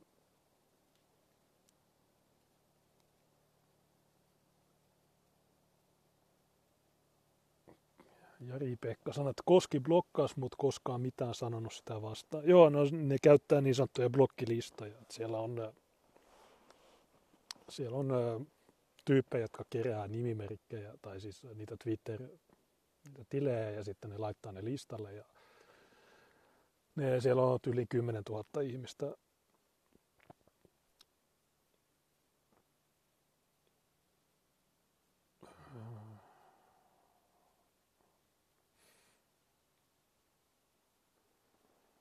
Suomen Kuvalehden Tuomo Lappalainen taisi ensin blokata kaikki ja sitten poistaa ainakin osan. Se voi olla totta. Miss V sanoi, että minäkin olen päässyt suvakkien blokkilistalle. Joku Aristoteles käy välillä vänkyttämässä. Joo, se on Aristoteles Doukas. Se on, on, se on myös Punkin Finlandissa. Tyyppi on täys. Kaikki mitä se sanoo paskaa. Jos ne blokkaa, se tarkoittaa, että myö hävitti argumentti tuskin. En mä tiedä, mitä se tarkoittaa. Tapio sanoi, että vanhaa hyvää aikaa viestien poistaminen oli rikos internettiä vastaan.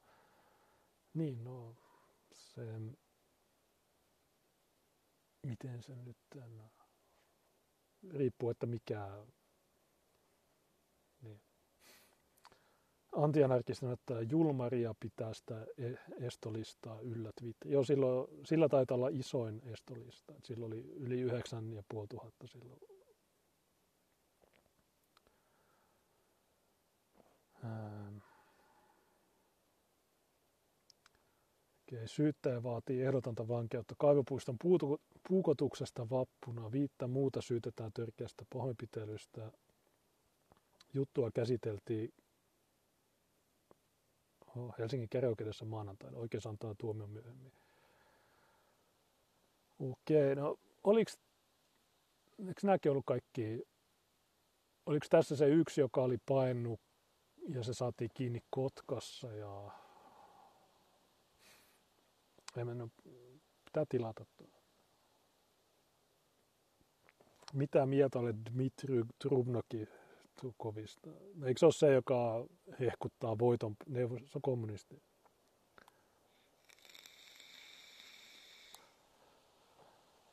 Mitä jos mä sanon, no Suomessa ei voi sanoa mitään. Mä voin sanoa, että se on, mun mielestä se on kehitysvammaisen näköinen, mutta Ähm.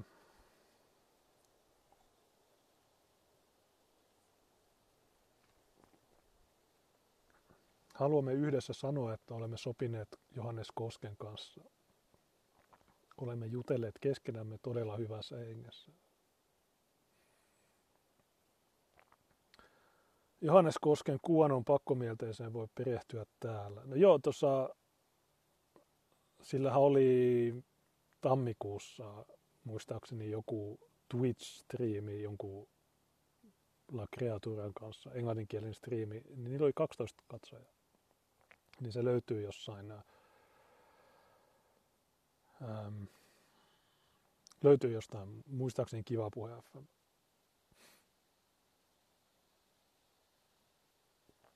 Aristoteles Doukas on Karloksen kaveri tuskin. Onko tuolle lähdettä?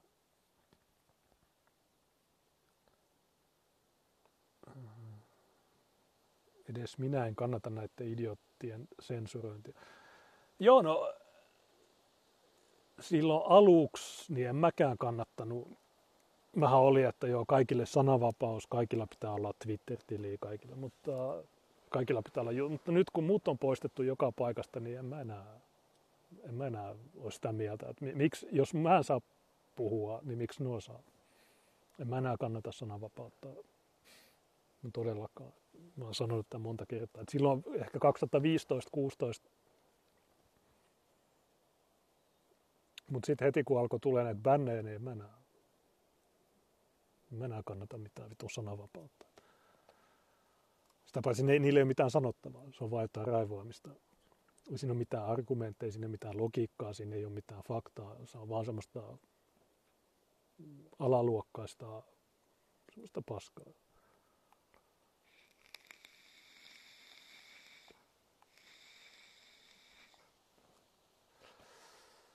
Suvakelta sananvapaus pois. Joo, se on. Ei sananvapaus tarjota, että sä voit suvakoida.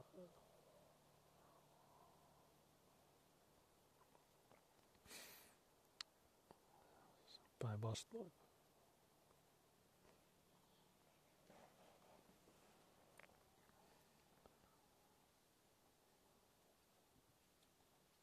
Ja sitten kun ne itse on niin, no itse niin epärehellisiä sen kanssa.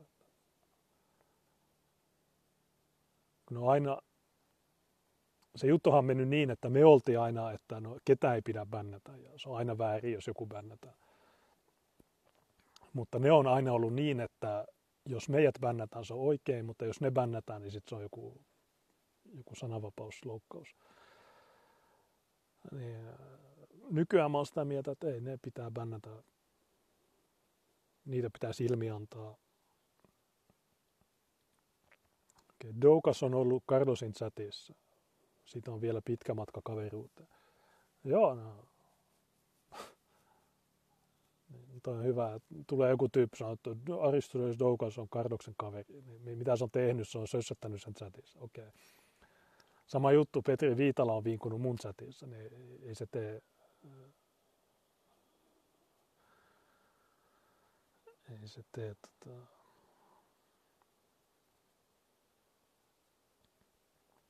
ihmisistä ystäviä. Okei. Ähm. No jos mä otan vielä pari PT-median juttua.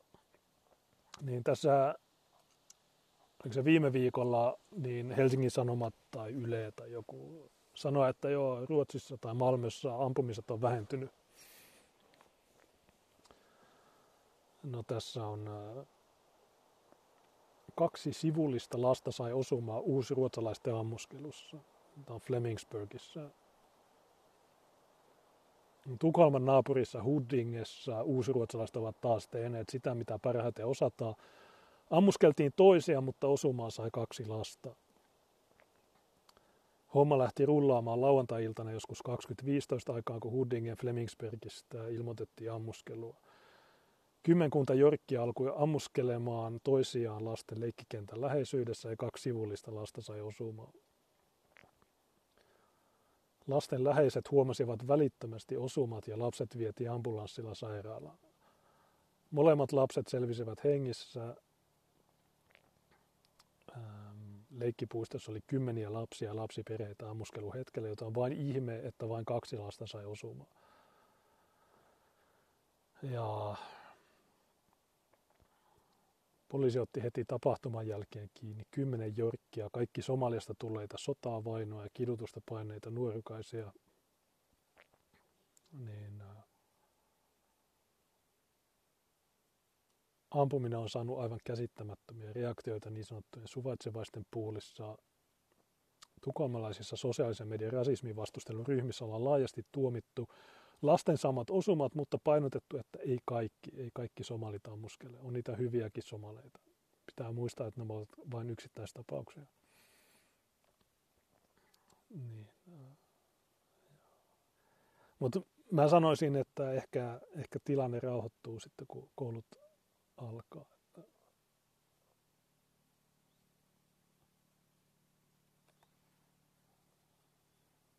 Että tota, tämä on tietysti musta. No kaikki muutkin on mustia, mutta joo, no, ei kaikki somalit. Koulut, koulut alkaa, niin tilanne rauhoittuu. Ja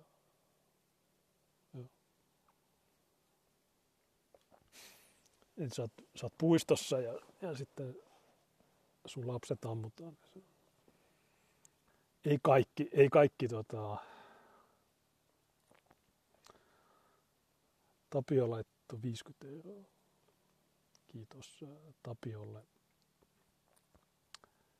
Kovasti Tapio on meidän sorossa.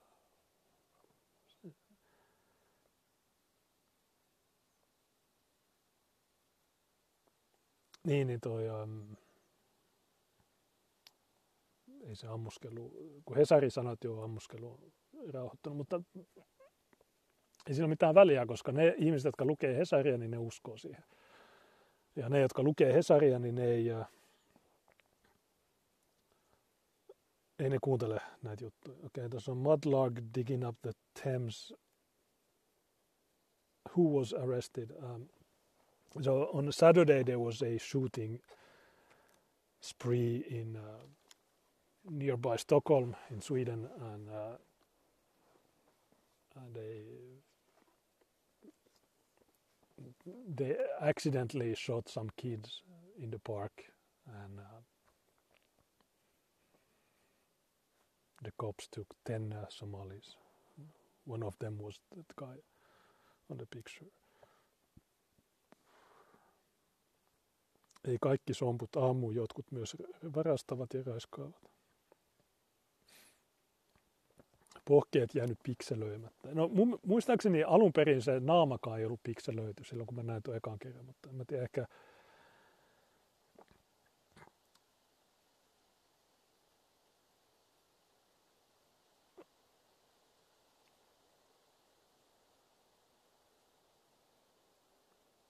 Tajukangas tiimeen tekee hyvää työtä. Joo, se todella hyvää sittiä tulee. Harvoin näkee hyvää rivisomalia. Joo, no en mä koskaan nähnyt.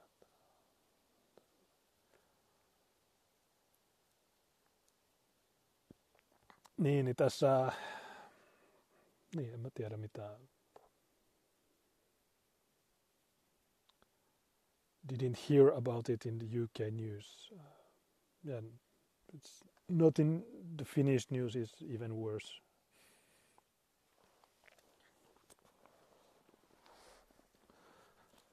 Joo, Kotkassa saatiin kiinni.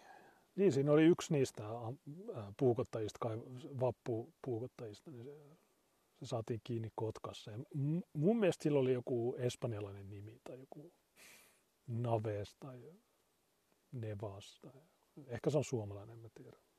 Oli vähän outo.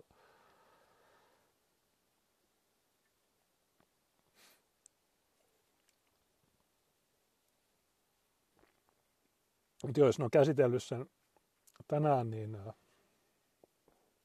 pitää tilata se haastehakemus ja kuulustelut ja kaikki.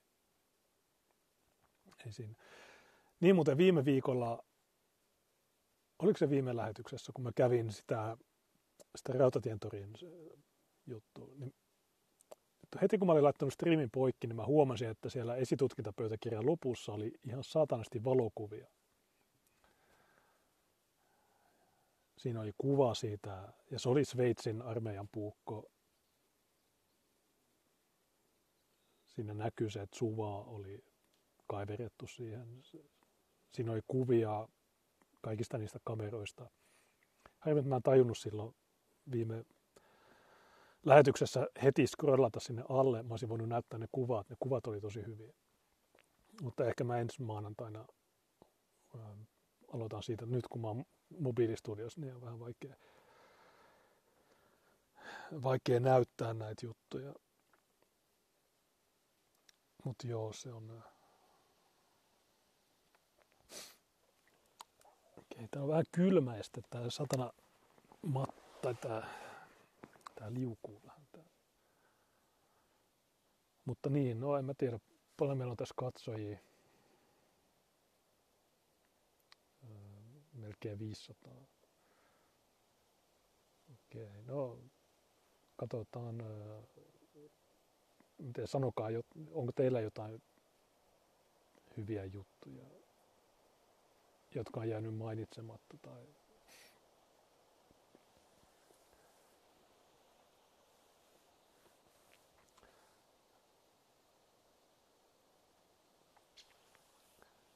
Tämä mennä tuonne laiturille ja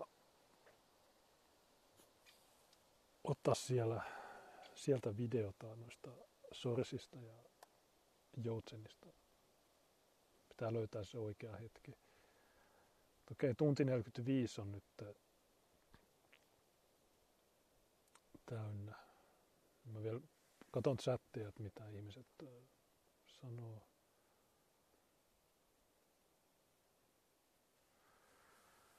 Etelä-Afrikka viimeistään todistaa, että rasistit ovat oikeassa. Niin, no se on.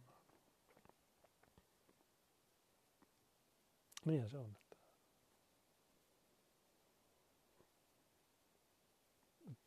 Niin kuin sanoin, niin buurit tuli 1652. Ne perusti sinne mielettömät viljelmät, hienoja kaupunkeja. Ja sitten tulee sulut, jotka on alasti niillä on keihäitä ja jotain vitun kilpiä. En osaa tehdä mitään. Ne on siinä, on siinä vähän eroa näissä. Ää, mikä päivitetään persujen tilanne, mikä se niiden tilanne on. Näkyy Oulun poliisi patsaalla kello 00. mikä näkyy, mikä se persojen tilanne on, mikä. Kirjoittakaa sillä, että ihmisetkin ymmärtää, että mikä se persojen tilanne, niin kuin tilanne missä, mikä. Niin Änjäke sanoo, että Ollikainen ehdottaa siis vapaita tapahtumia Punkstoon takia. Joo, no, joo kattokaa sekin Partisaanista, se oli aika hyvä. Kun tämä pyörälukko, niin se kirjoittaa Biffille nimimerkillä Toxic Avenger 161. Niin siellä se sanoo, että joo, että me pitäisi järjestää keikkoja, jossa, jonne pääsee vain naiset. Tai no ei, siis joista ainoastaan sismiehet on kiellettyjä. Eli transmiehet sais mennä, transnaiset ja siis naiset sais mennä.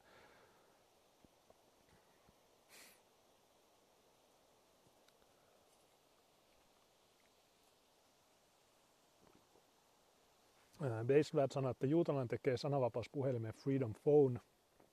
Laura Loomer is running ads for an ostensibly privacy security focused smartphone – No ei se sitä puhelinta tee, se mainostaa sitä. Ja monet muut feikki-ihmiset mainostaa sitä, mutta se puhelin, niin se on joku perus Huawei,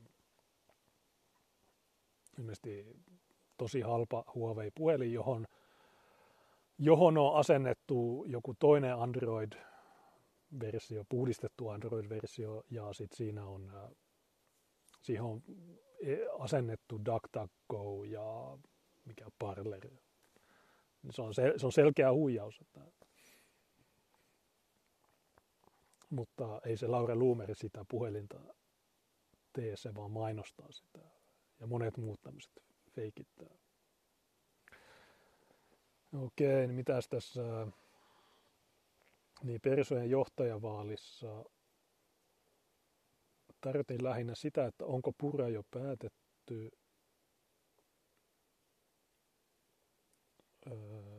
Purra on paskamedian suosikki, Tihonen inhokki. No joo, mutta tämä on vähän tiedetty fakta, mutta se siinä Persojen puoluekokouksessa Seinäjoella 14. elokuuta, niin media ei äänestä. Tämä on hyvin vähän tiedetty fakta. Ne on ne perussuomalaisten jäsenet, jotka äänestävät media ei äänestä, niille ei ole, jos, ellei ne ole jäseniä, mutta mä en usko, että ne on kaikki vihreitä ja vassareita. Niin.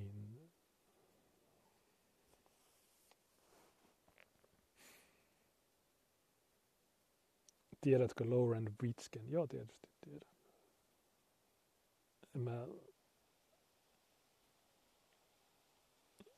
Onko se puhunut siitä, tai mihin tämä liittyy? Puhuuko sekin siitä Freedom Phoneista vai?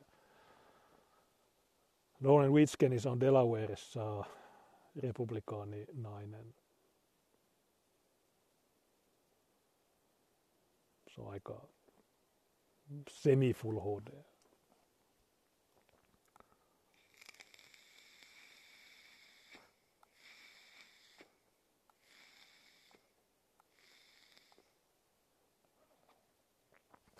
Tiihonen haluaa pois EUsta ja ei NATOon, se ei käy muille. No, edelleen se on sen puolueen jäsenet, jotka suoralla vaalilla valitsee sen.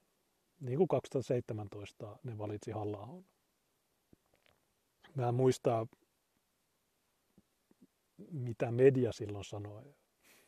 Sanoiko media, että ei kun Soinin pitää jatkaa ja halla on rotutohtori. Mutta silti ne äänestäjät siellä puoluekokouksessa, niin ne valitsi halla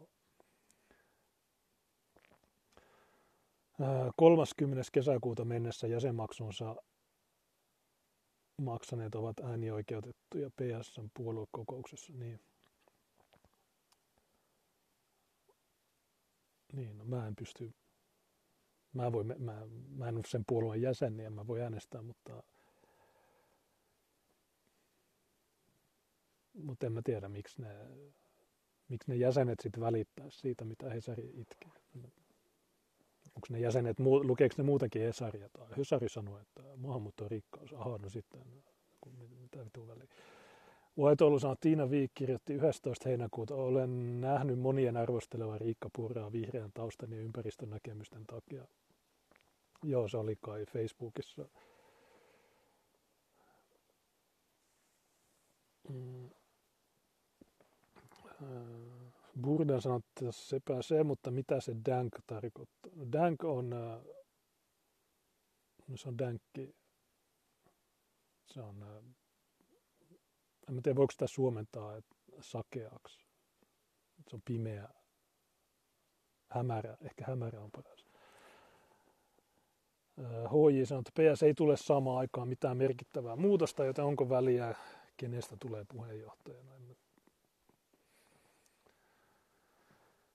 en tiedä. En mä, mulle, mulle sillä, sinänsä on sillä mitään väliä.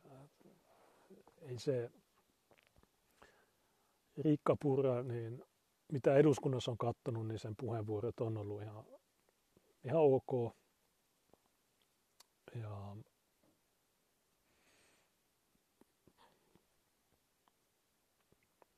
jotkut on kaivannut, että joo, se on, se on puolustanut pakkoruotsia ja ilmeisesti se on totta, että se on kirjoittanut 2015 jonkun, jonkun ylistävän blogin pakkoruotsista.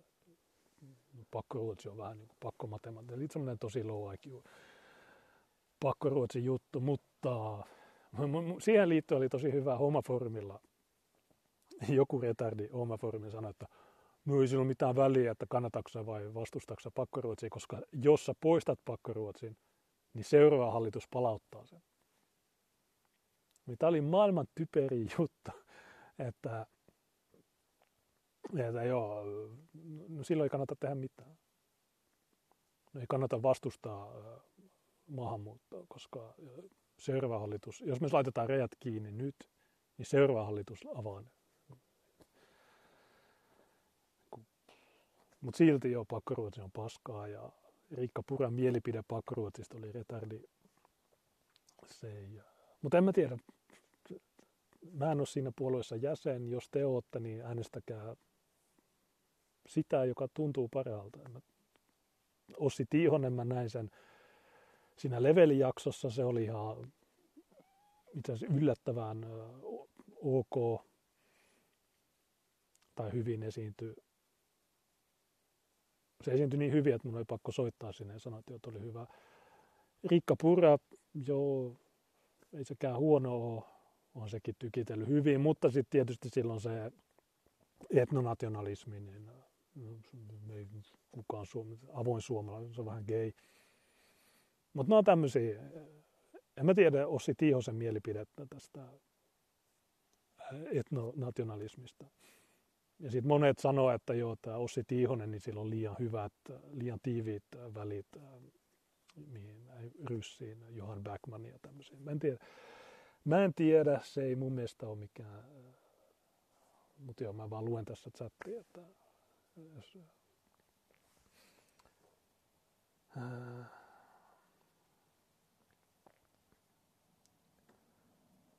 Tiihonen on saanut Juha Korosen peesaamaan ja Juhalla keittää nyt yli.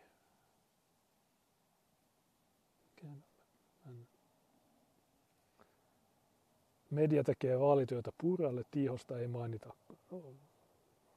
Niin. Uh, media, media ei kerro asioita. Mä en ole koskaan kuullut tästä, mutta sitten kun sä oot siellä äänestyshommassa, niin siellä on ne kaikki listalla.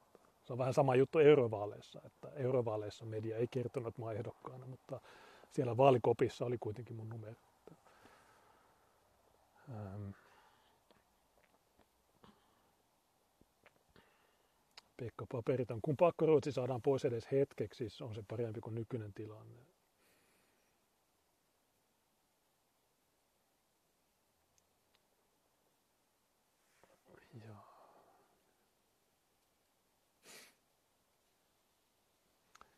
Niin, no, onko se sillä, että kuka sitä puoluetta johtaa, niin ei sinänsä ole mitään merkitystä. Tärkeintä on, että se puolue pysyy uskottavana ja että ne oikeasti edistää niitä asioita, joita ihmiset ainakin kuvittelee niiden edistävän. Eli EU-kriittisyys. Riikka Pura on ainakin osoittanut eduskunnan niissä puheenvuoroissa olevansa aika EU-kriittinen, mikä on ihan hyvä. Maahanmuuttovastainen tai maahanmuuttokriittinen, niin sitäkin se on. Kunhan se puolue pysyy uskottavana ja että se vie niiltä muilta suvakeilta ääniä. Ja jos ne, jos ne pääsee johonkin hallitukseen arvopohjasta huolimatta, niin toivottavasti siellä ne ei tee sitä, mitä Timo Soini teki silloin 2015, eli ei tehnyt mitään. Niin tämä, on, tämä olisi se tärkeä juttu. Ei sillä sinänsä, että onko se Riikka Pura vai onko se Osi Tiihonen. Niin... Mutta joo, Tiihonen on ihan, en mä tiedä, jos mä menisin ehkä mä äänestäisin sitä, vaikka äänet menee hukkaan niin edelleen. Mutta mä silti laittaisin sille varmaan ne äänet.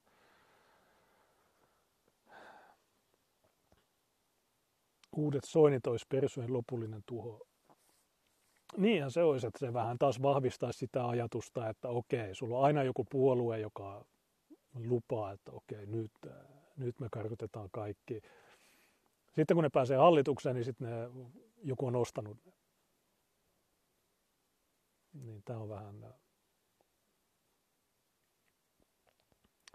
Tiihonen kutsunut Puran suoraan väittelyskriimiin, ei tule. No, ikävä juttu. Mä ainakin tulisin.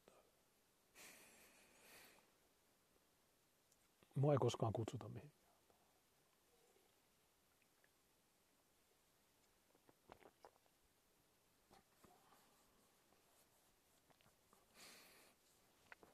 pakkoruotsikanta on tärkeää vain, jos pitää saada RKPkin hallitukseen. No ei, kyllä ne, varsinkin SDP ja se on ihan satanasti, käytännössä kaikki puolueet kannattaa sitä.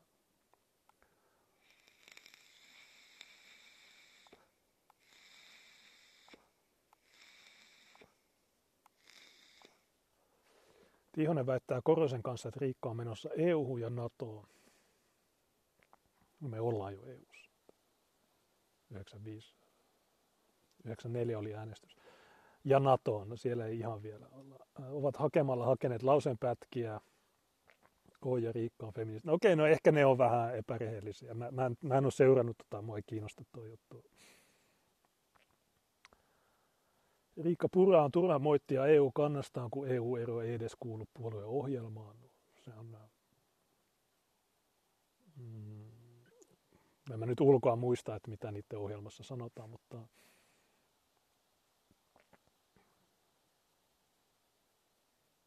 on ainakin kriittisiä.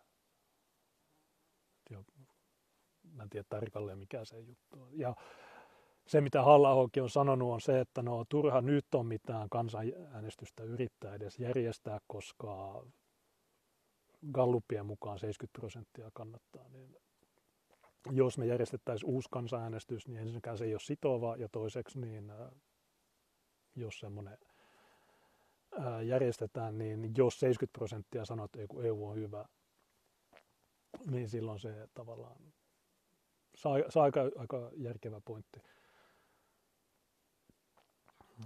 EU-erosta on turha puhua ennen kuin eroamisen kannatus on varma. Joo, on sitä mitä Allahokin sanoo. Kansanäänestys EU-erosta, joo. Soini aluksi puhuu jotenkin negatiivisesti tulijoista, mutta perääntyy kuin Hesari. Joo, en mä tiedä mikä sen. Se oli pyörittänyt persuja 20 vuotta, ja sitten kun se viime pääsi hallitukseen, niin se kusi sen jutun. Maailman, niin kuin maailman retarden juttu. Siis oikeasti. Maailman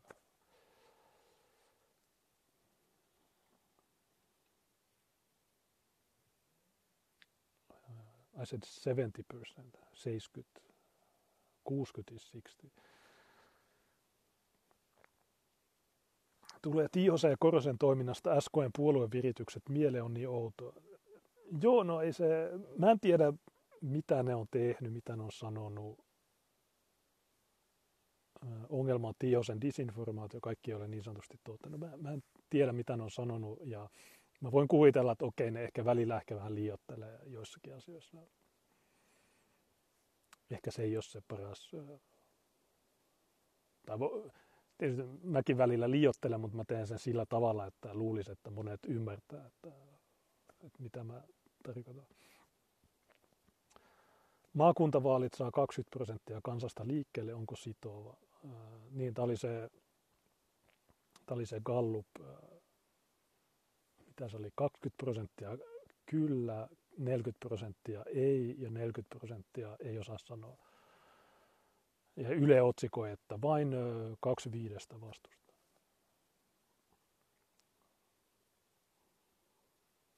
Mutta se kyse ei ole siitä. Ne maakuntajutut, niin ne on hallituksen esityksiä. Ei, ei niihin tarvita kansan hyväksyntää. Se on hallituksen esitys. No mun, ne ei mitään monimutkaisia juttuja. Että, jos, jos hallitus esittää jotain, niin sitten se menee läpi. Mutta sitten kansanäänestykset on eri asioita. Että se, ja se, että mitä siinä Gallupissa sanotaan, että jo 20 prosenttia sanoo, että joo, mä, mä haluan maakuntaveroa tai maakuntamallin. Ei siinä mitään väliä. Jos sä kysyt suomalaisilta, että haluatko sä afgaaneja maan täyteen, niin kaikki sanoo ei, mutta silti niitä tulee. Mutta sitten kun on ne vitun vaalit, jossa ihmisiltä kysytään, että haluatko näitä suvakkeja vai haluatko full HD-rasisteja, ne mä estän. Niin, niin, puolet jättää äänestämättä, niin mitä? Se on, se on vaan kuvittu. Nämä on tosi yksinkertaisia juttuja, mutta silti ihmiset ei tajua näitä. Se on aivan Ja mä en tiedä, jos ne, jos ne vaalit tulee tammikuussa, niin ehkä mä asetun ehdokkaaksi. Mutta en mä aio mitään, kamp- mitään tammikuussa kampanjoida. Mistäkään vittu. Jos ä, ihmiset äänestää, ne äänestää, jos ei, niin ei. Mä, mä oon jo todistanut, että mä oon kykeneväinen toimimaan tuommoisissa byrokraattisissa instansseissa, kuten esimerkiksi tuo valtuusto. Mä oon tehnyt hyviä esityksiä, mä oon pitänyt erinomaisia puheenvuoroja ja niin edelleen. Niin jos ihmiset eh, luottaa mieluummin johonkin vammaisiin suvakkeihin, niin siitä vaan, että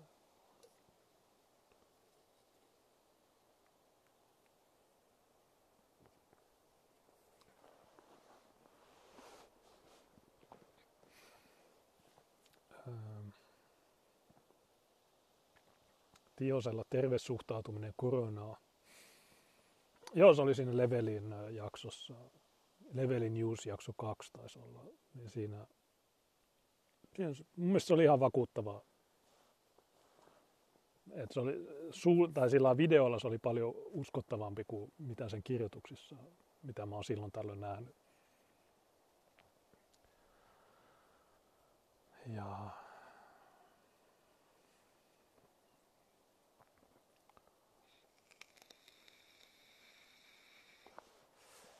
Mutta en mä tiedä. En mä tiedä, onko sillä niin paljon väliä. Että onko se Riikka Purra, onko se Sakari Puisto, onko se Ossi Tiihonen. Mä en tiedä.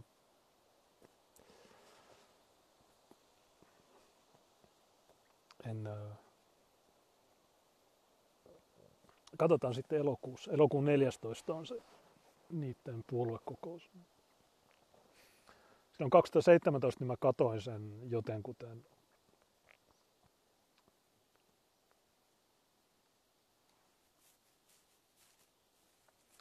Mutta okei, onko tässä muuta kuin tämä Persujen puheenjohtaja juttu? Siihen on noin kuukausi aikaa.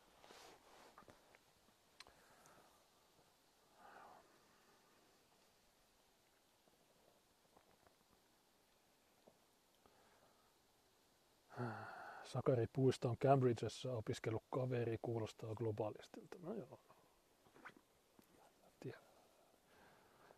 Joo, no Homma Forumillahan on mutta on opiskellut yliopistossa. Yliopistot on paskaa. Täysin turhia. Baselvats on Freedom Phone address belongs to Haur Beacon Jewish K through 8 school with 49 students. Joo. Ähm, mä oon lukenut tuon saman jutun Telegramista, mutta ilmeisesti se oikea osoite, niin se, oliko se Indianassa? Mä muista mikä se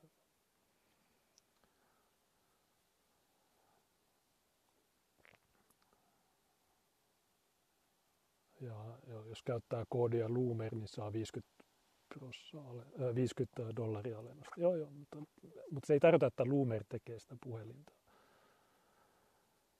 En mä sanonut, että eikö se olisi juutalainen ja huijaus, mutta ähm, mä vaan sanon, että ei se Loomer itse tee sitä.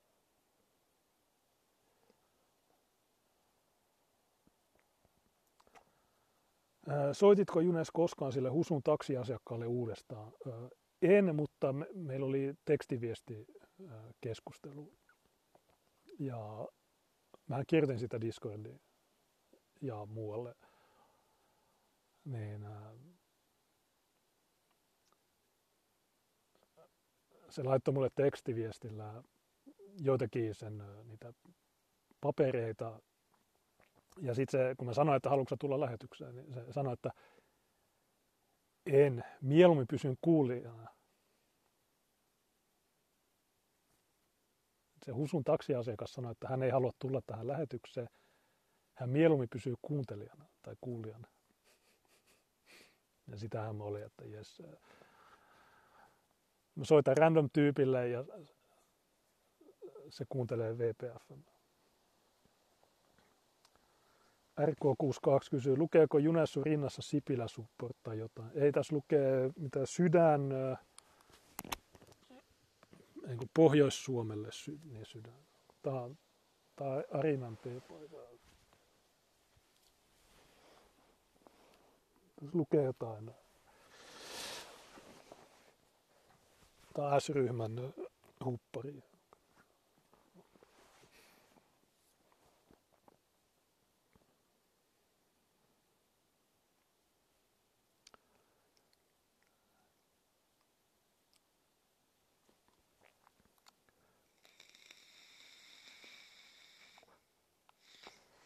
Miksi tässä lukisi Sipiläsuppa? Tässä lukee Pohjois-Suomelle. Ja kun Arinaa, niin se on se Oulus, tai siis Pohjois-Suomessa se S-ryhmän juttu. Ja sitten ne, niin kuin, jos sä ostat Prismasta, niin sä tuet Pohjois-Suomelta. Että ne, mitkä Tiina haki, joo. Se on.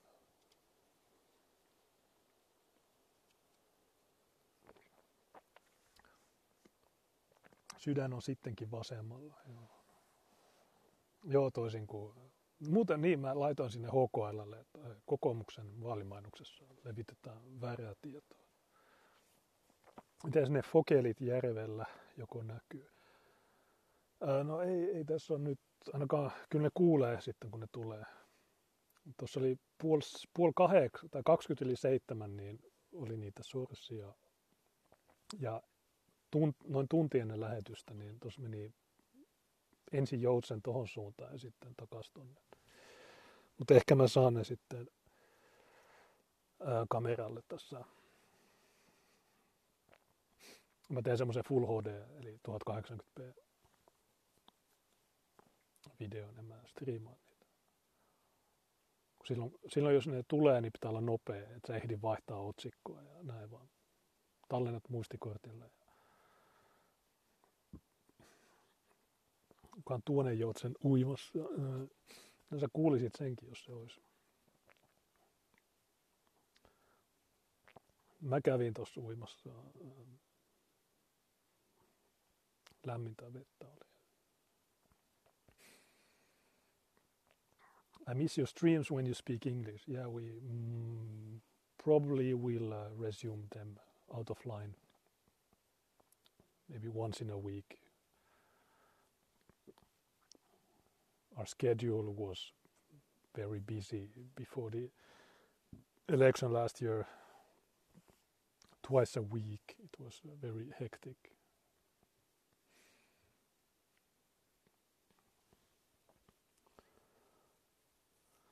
Menee laittaa pyykkejä kuivun, kuuntelen striimiä. Kiitos Junes, kun teit tämän striimin. No, kiitos katsojille. Aikoinaan Kuusrokissa, kun kävin, niin kävin ravintolassa, jonka nimi oli Arina Oulussa. Okay. No siinä, siinä oli se kuusi, Kuusisaaren paviljonki. Mutta mitä muita, oliko se ravintola siellä itse Kuusisaaressa vai? Christian sanoi, nythän oli Hailuodon Folk. Ja mä kävin siinä Hailuodon Folkissa silloin, kun se ekan kerran äh, tuli. Mä kävin siellä. Ja se eka, eka vuosi, kun ne järjesti sen, niin se oli siisti. Siinä on se yksi pelto, jo, ja sä sait viedä teltan sinne.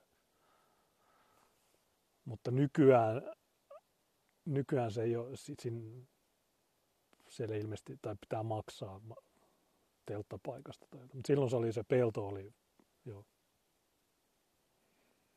Se oli, mä, mä, kävin sen, mutta ei se mikään mielen, se mekkojäbä oli sitä järjestämässä. Ja se oli aika, aika gay loppujen lopuksi. Oli se mukaan kaksi päivää siellä. Oli se hauska. Mutta... Aiotko osallistua jotenkin SMLn toimintaan? No en mä tiedä. No, jos Tuukka pyytää tekee jotain, niin kyllä tietysti voin tehdä jotain. Mutta Tuukka oli perjantaina, se oli Kemissä keräämässä kortteja. Sitten lauantaina ne oli Mikkelissä ja Lahdessa – kattokaa sinimustaliike.fi, niin ne on ainakin ensi lauantaina Tampereella, 24.7. Ne on Tampereella, menkää sinne, ottakaa flyereita, tarroja ja kaikkea mitä niillä on. Ottakaa, okei, okay, mitä mä voin tehdä? Okei, okay, no, Tuukka antaa mulle flyereita, okei, okay, mä voin laittaa postilaatikkoon. Mutta en mä yksin voi tehdä niin paljon kuin mitä, jos kaikki meidän katsojat osallistuu siihen hommaan tai esimerkiksi jaatte niitä juttuja ja näin. Mutta ei mun, se on järkevin puoluehanke pitkään aikaan tässä maassa. Vaikka ei olisi kaikesta täysin samaa mieltä, niin ja me ollaan puhuttu monokulttuurissa Tuukan kanssa monesti siitä ohjelmasta. Ja sillä oli Lauri Hokkanen, oli Teri Kiemunki, kattokaa niitä vanhoja jaksoja, missä, missä me ollaan puhuttu niiden ihmisten kanssa. Niin mähän sanoin, että joo, te olette suvakkeja. 2636 sähköistä ilmoitusta. Joo, ei niillä vielä, se on vähän hidastunut se tahti. Tietysti ne on sähköiset, niin niiden päälle tulee sitten ne paperiset. Mä en tiedä paljon Tuukalla on. Tuukalla on ollut paljon kiireitä se on aika hiljaa tuolla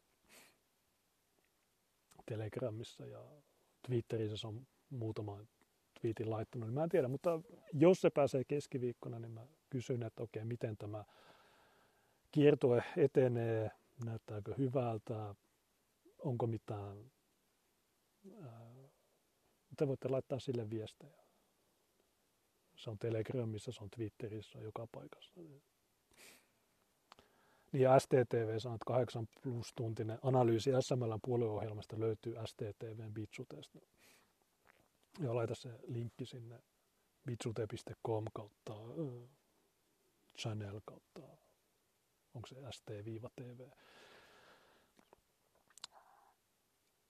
Ja joo, Vaitoulu laittoi ton niiden tapahtumakalenteriin, niin kattokaa se oma paikkakunta. No, itse asiassa mä katson Mä tiedän, että ensi lauantaina ne on Tampereella. Ää, mitä okei, no lauantaina Tampereella, sitten ensi lauantaina Kuopiossa. Elokuun ensimmäinen Jyväskylässä, 7. elokuuta Vaasassa ja Lapualla. 8. elokuuta Seinäjoki, 14. elokuuta Espoo, ja Vantaa. Ja sitten 21. ja 22. on Turussa. Turussa on 22. myös se ähm, kukkavirta, se vuonainen homma. Mä ainakin siellä 22. Niin ottakaa, laittakaa muistiin nuo, jos te asutte jossain tuolla, niin menkää sinne. Se, laittakaa niiden, niillä on Telegram-kanava ja sitten niillä on tuo, niin, niiden nettisivu, niillä on Twitter-tili. Niin niitä seuraamalla pääsee sitten, ja sitten vähän seuraa, laittaa nuo päivämäärät muistiin ja okei, no käy siellä. Ottaa niiden materiaaleja, allekirjoittaa, ottaa niitä kortteja mukaan, pyytää naapureilta allekirjoitu tai semmoisilta, jotka tietää, että ne ne ne heti puolta sua autoa. Niin sillä tavalla sitä voi kehittää se yksi ihminen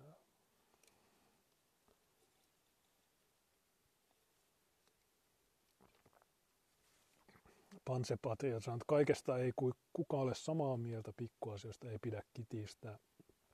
Isompia yhteisiä asioita löytyy aina. Joo, se on, mutta tämä meidän puoli on aina sitä,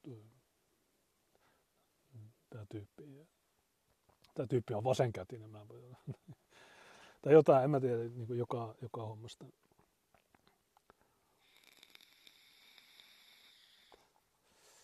Miksi hän ei tule stadiin? En mä tiedä. Kysy niiltä. Ne, tuli, ne on Espoossa ja Vantaalla.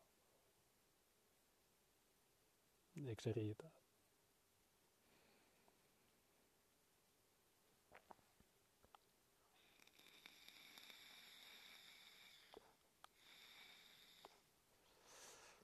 Eikö tuonne Vantaalle pääse junalla? Tai...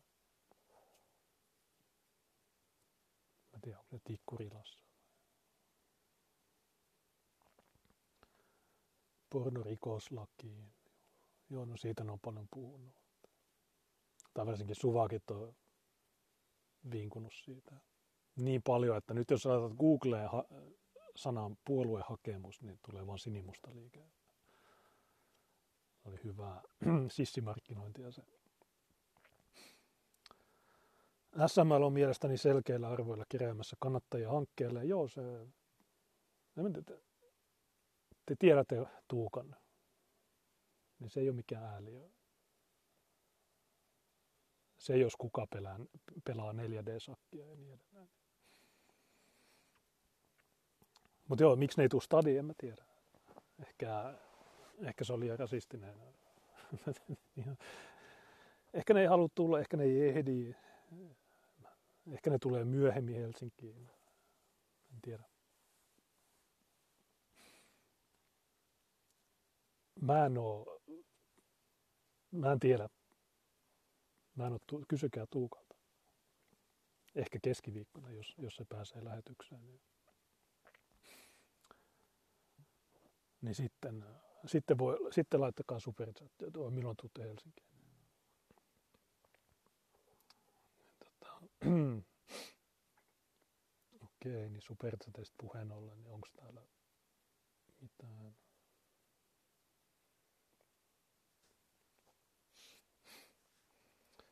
Ei oo. Tässä on vaan Tapion ja Munin kakkosen.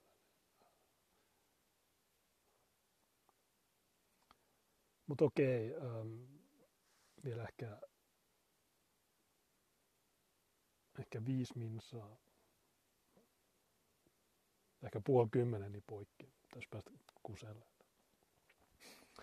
Ehkä on viisasta jäädä veeksi Helsingistä. No, en mä, mä tiedä tiedä. Mä, en, ehkä ne menee sinne ja ne ilmoittaa sen viime hetkellä. En, mä, mä en tiedä.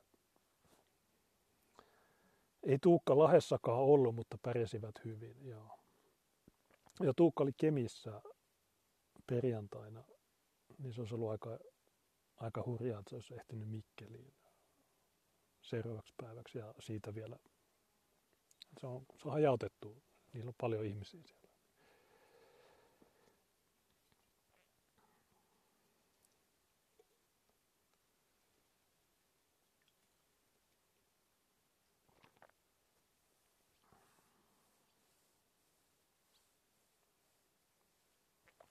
Rautatieasema oli totaalinen helvetti lauantai-iltana.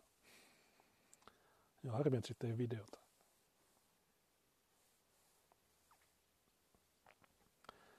Käy kusella, niin saadaan katsoa maisemia. No en mä, en mä tota telinettä ota sinne.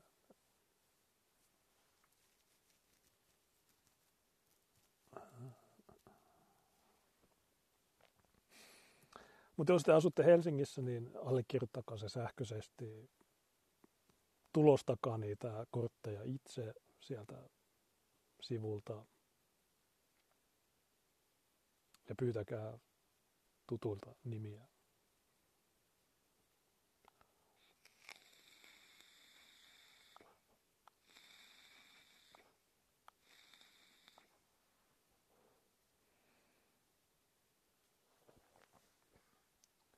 ja ehti ihan Tuukka Mullon tulla sinne sun tänne, ei hätää ihmiset. Joo, no, en tiedä, esimerkiksi itsenäisyyspäivähän on Helsingissä. 612 kulkuen, niin se voi olla aika hyvä paikka kerää niitä. Mä melkein näytin keskisormen, piti tehdä tämmöinen, että Tämä näytti sieltä. Pyrkikää jäseneksi. Joo, sinne voi hakea jäseneksi. Ne ei ota ketä tahansa. Niin on semmoinen, että pitää maksaa ensin ja sitten ne katsoo, että hyväksyykö ne. Ja jos te olette oikeat tyyppejä, niin kyllä ne ottaa teidät.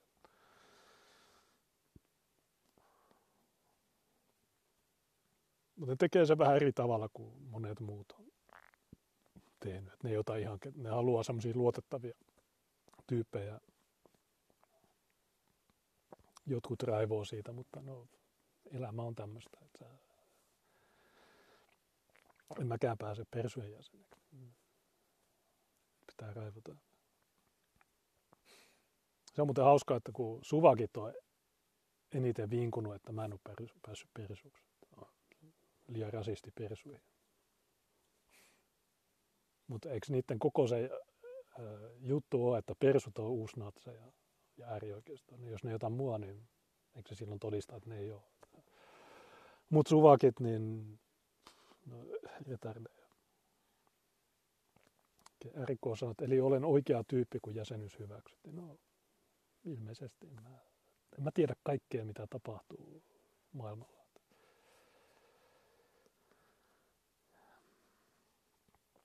Ja tietysti vaikka ei pääsisi jäseneksi tai ei haluaisi jäseneksi, niin niilläkin on ilmeisesti jonkinlainen pankkitili, jonne jos haluaa taloudellisesti tukea niitä, niin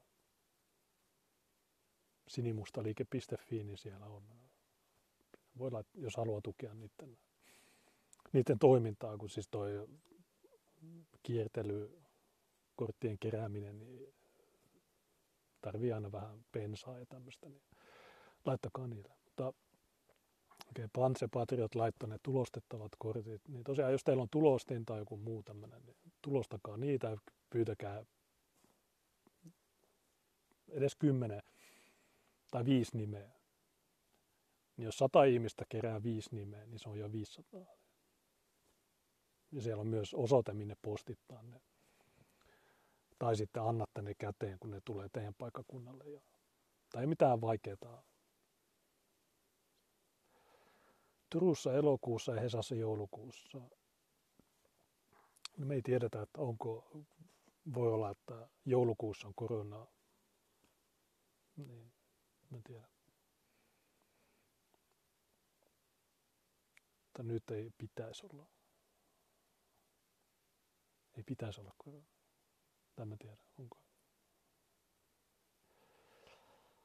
A-studiossa puhutaan nuorten vakavista rikoksista ja alkuinsertissä oli valkoinen nuori mies. No, uh, mitä? Yle valehtelee. Uh, en olisi koskaan arvannut tätä.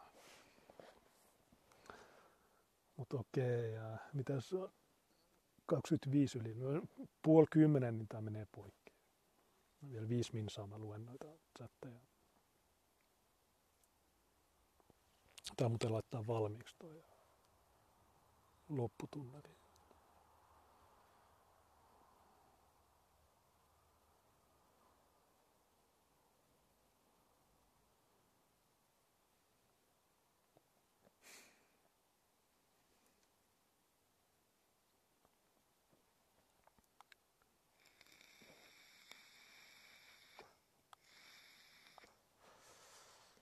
Alkuillasta kävin tuossa lähiön pikkuostarilla kaupassa sama minne katsoin, niin N-sanoja joka paikka täynnä. Joo, no. Hmm. no. aina on ollut muuttoliikkeitä.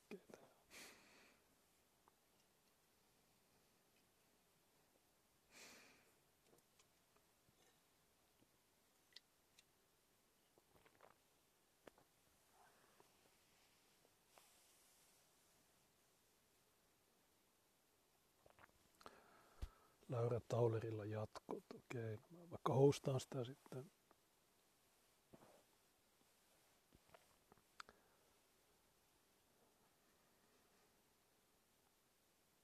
No okei, ei tuolla tule mitään. Paljon meillä on katsojia enää. On tässä melkein vielä 500. Okei, vaikka mä vaan luen chat.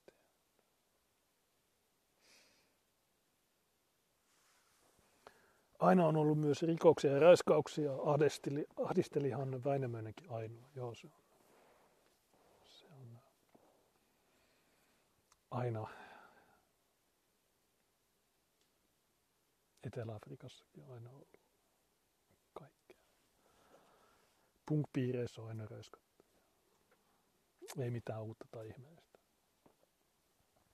Tässä nauhoittaa semmoinen audio, että ei mitään uutta tai, tai se, ottaa se Oulan ei mitään uutta tai ihmeellistä.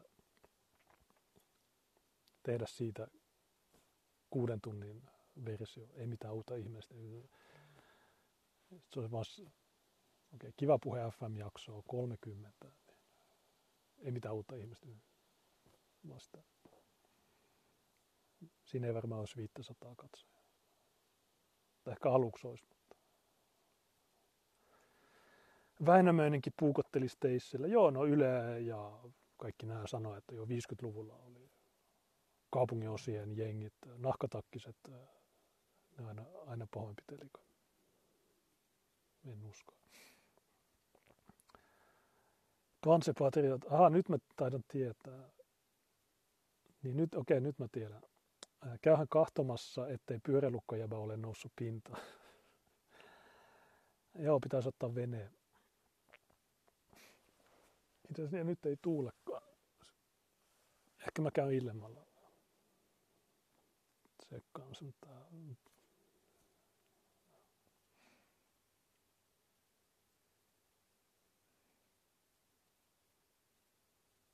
Ja niin toi oli sun nimimerkki. Onko haastemies löytänyt jo parikkosen? En tiedä, se on vaikea löytää. Se on Alfa Studio ne studiot on Keravalla, niin ne, ei ne Helsingin haastemiehet löydä sinne. Ne haastemiehet menee junalla Keravalle. Niin se on se konnari, joka sanoo, että Keravalla Tai miten se menee se juttu. Ei ne löydä sitä. Se on vaikea. Jari Turpinen, hyvät on ohjelmat, kiitos tuotannolle. Joo, no tässä, no tässä ei oikeastaan mitään tuotantoa. Tässä on, tässä on tämä Lidlin tämmöinen oranssi patja. Tuossa on sähkö tuolta. Ja... No sitten no, okei, okay, ainoa juttu on, että mulla on tämä mikki tässä.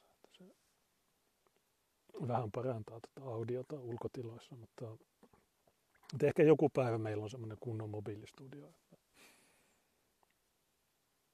Tuottaja kameran takana. No tässä ei ole, tässä ei ole, on käpyjä.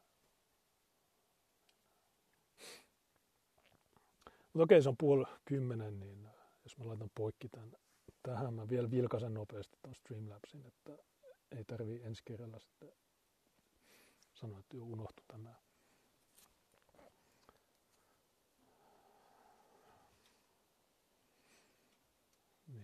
Joo, ei.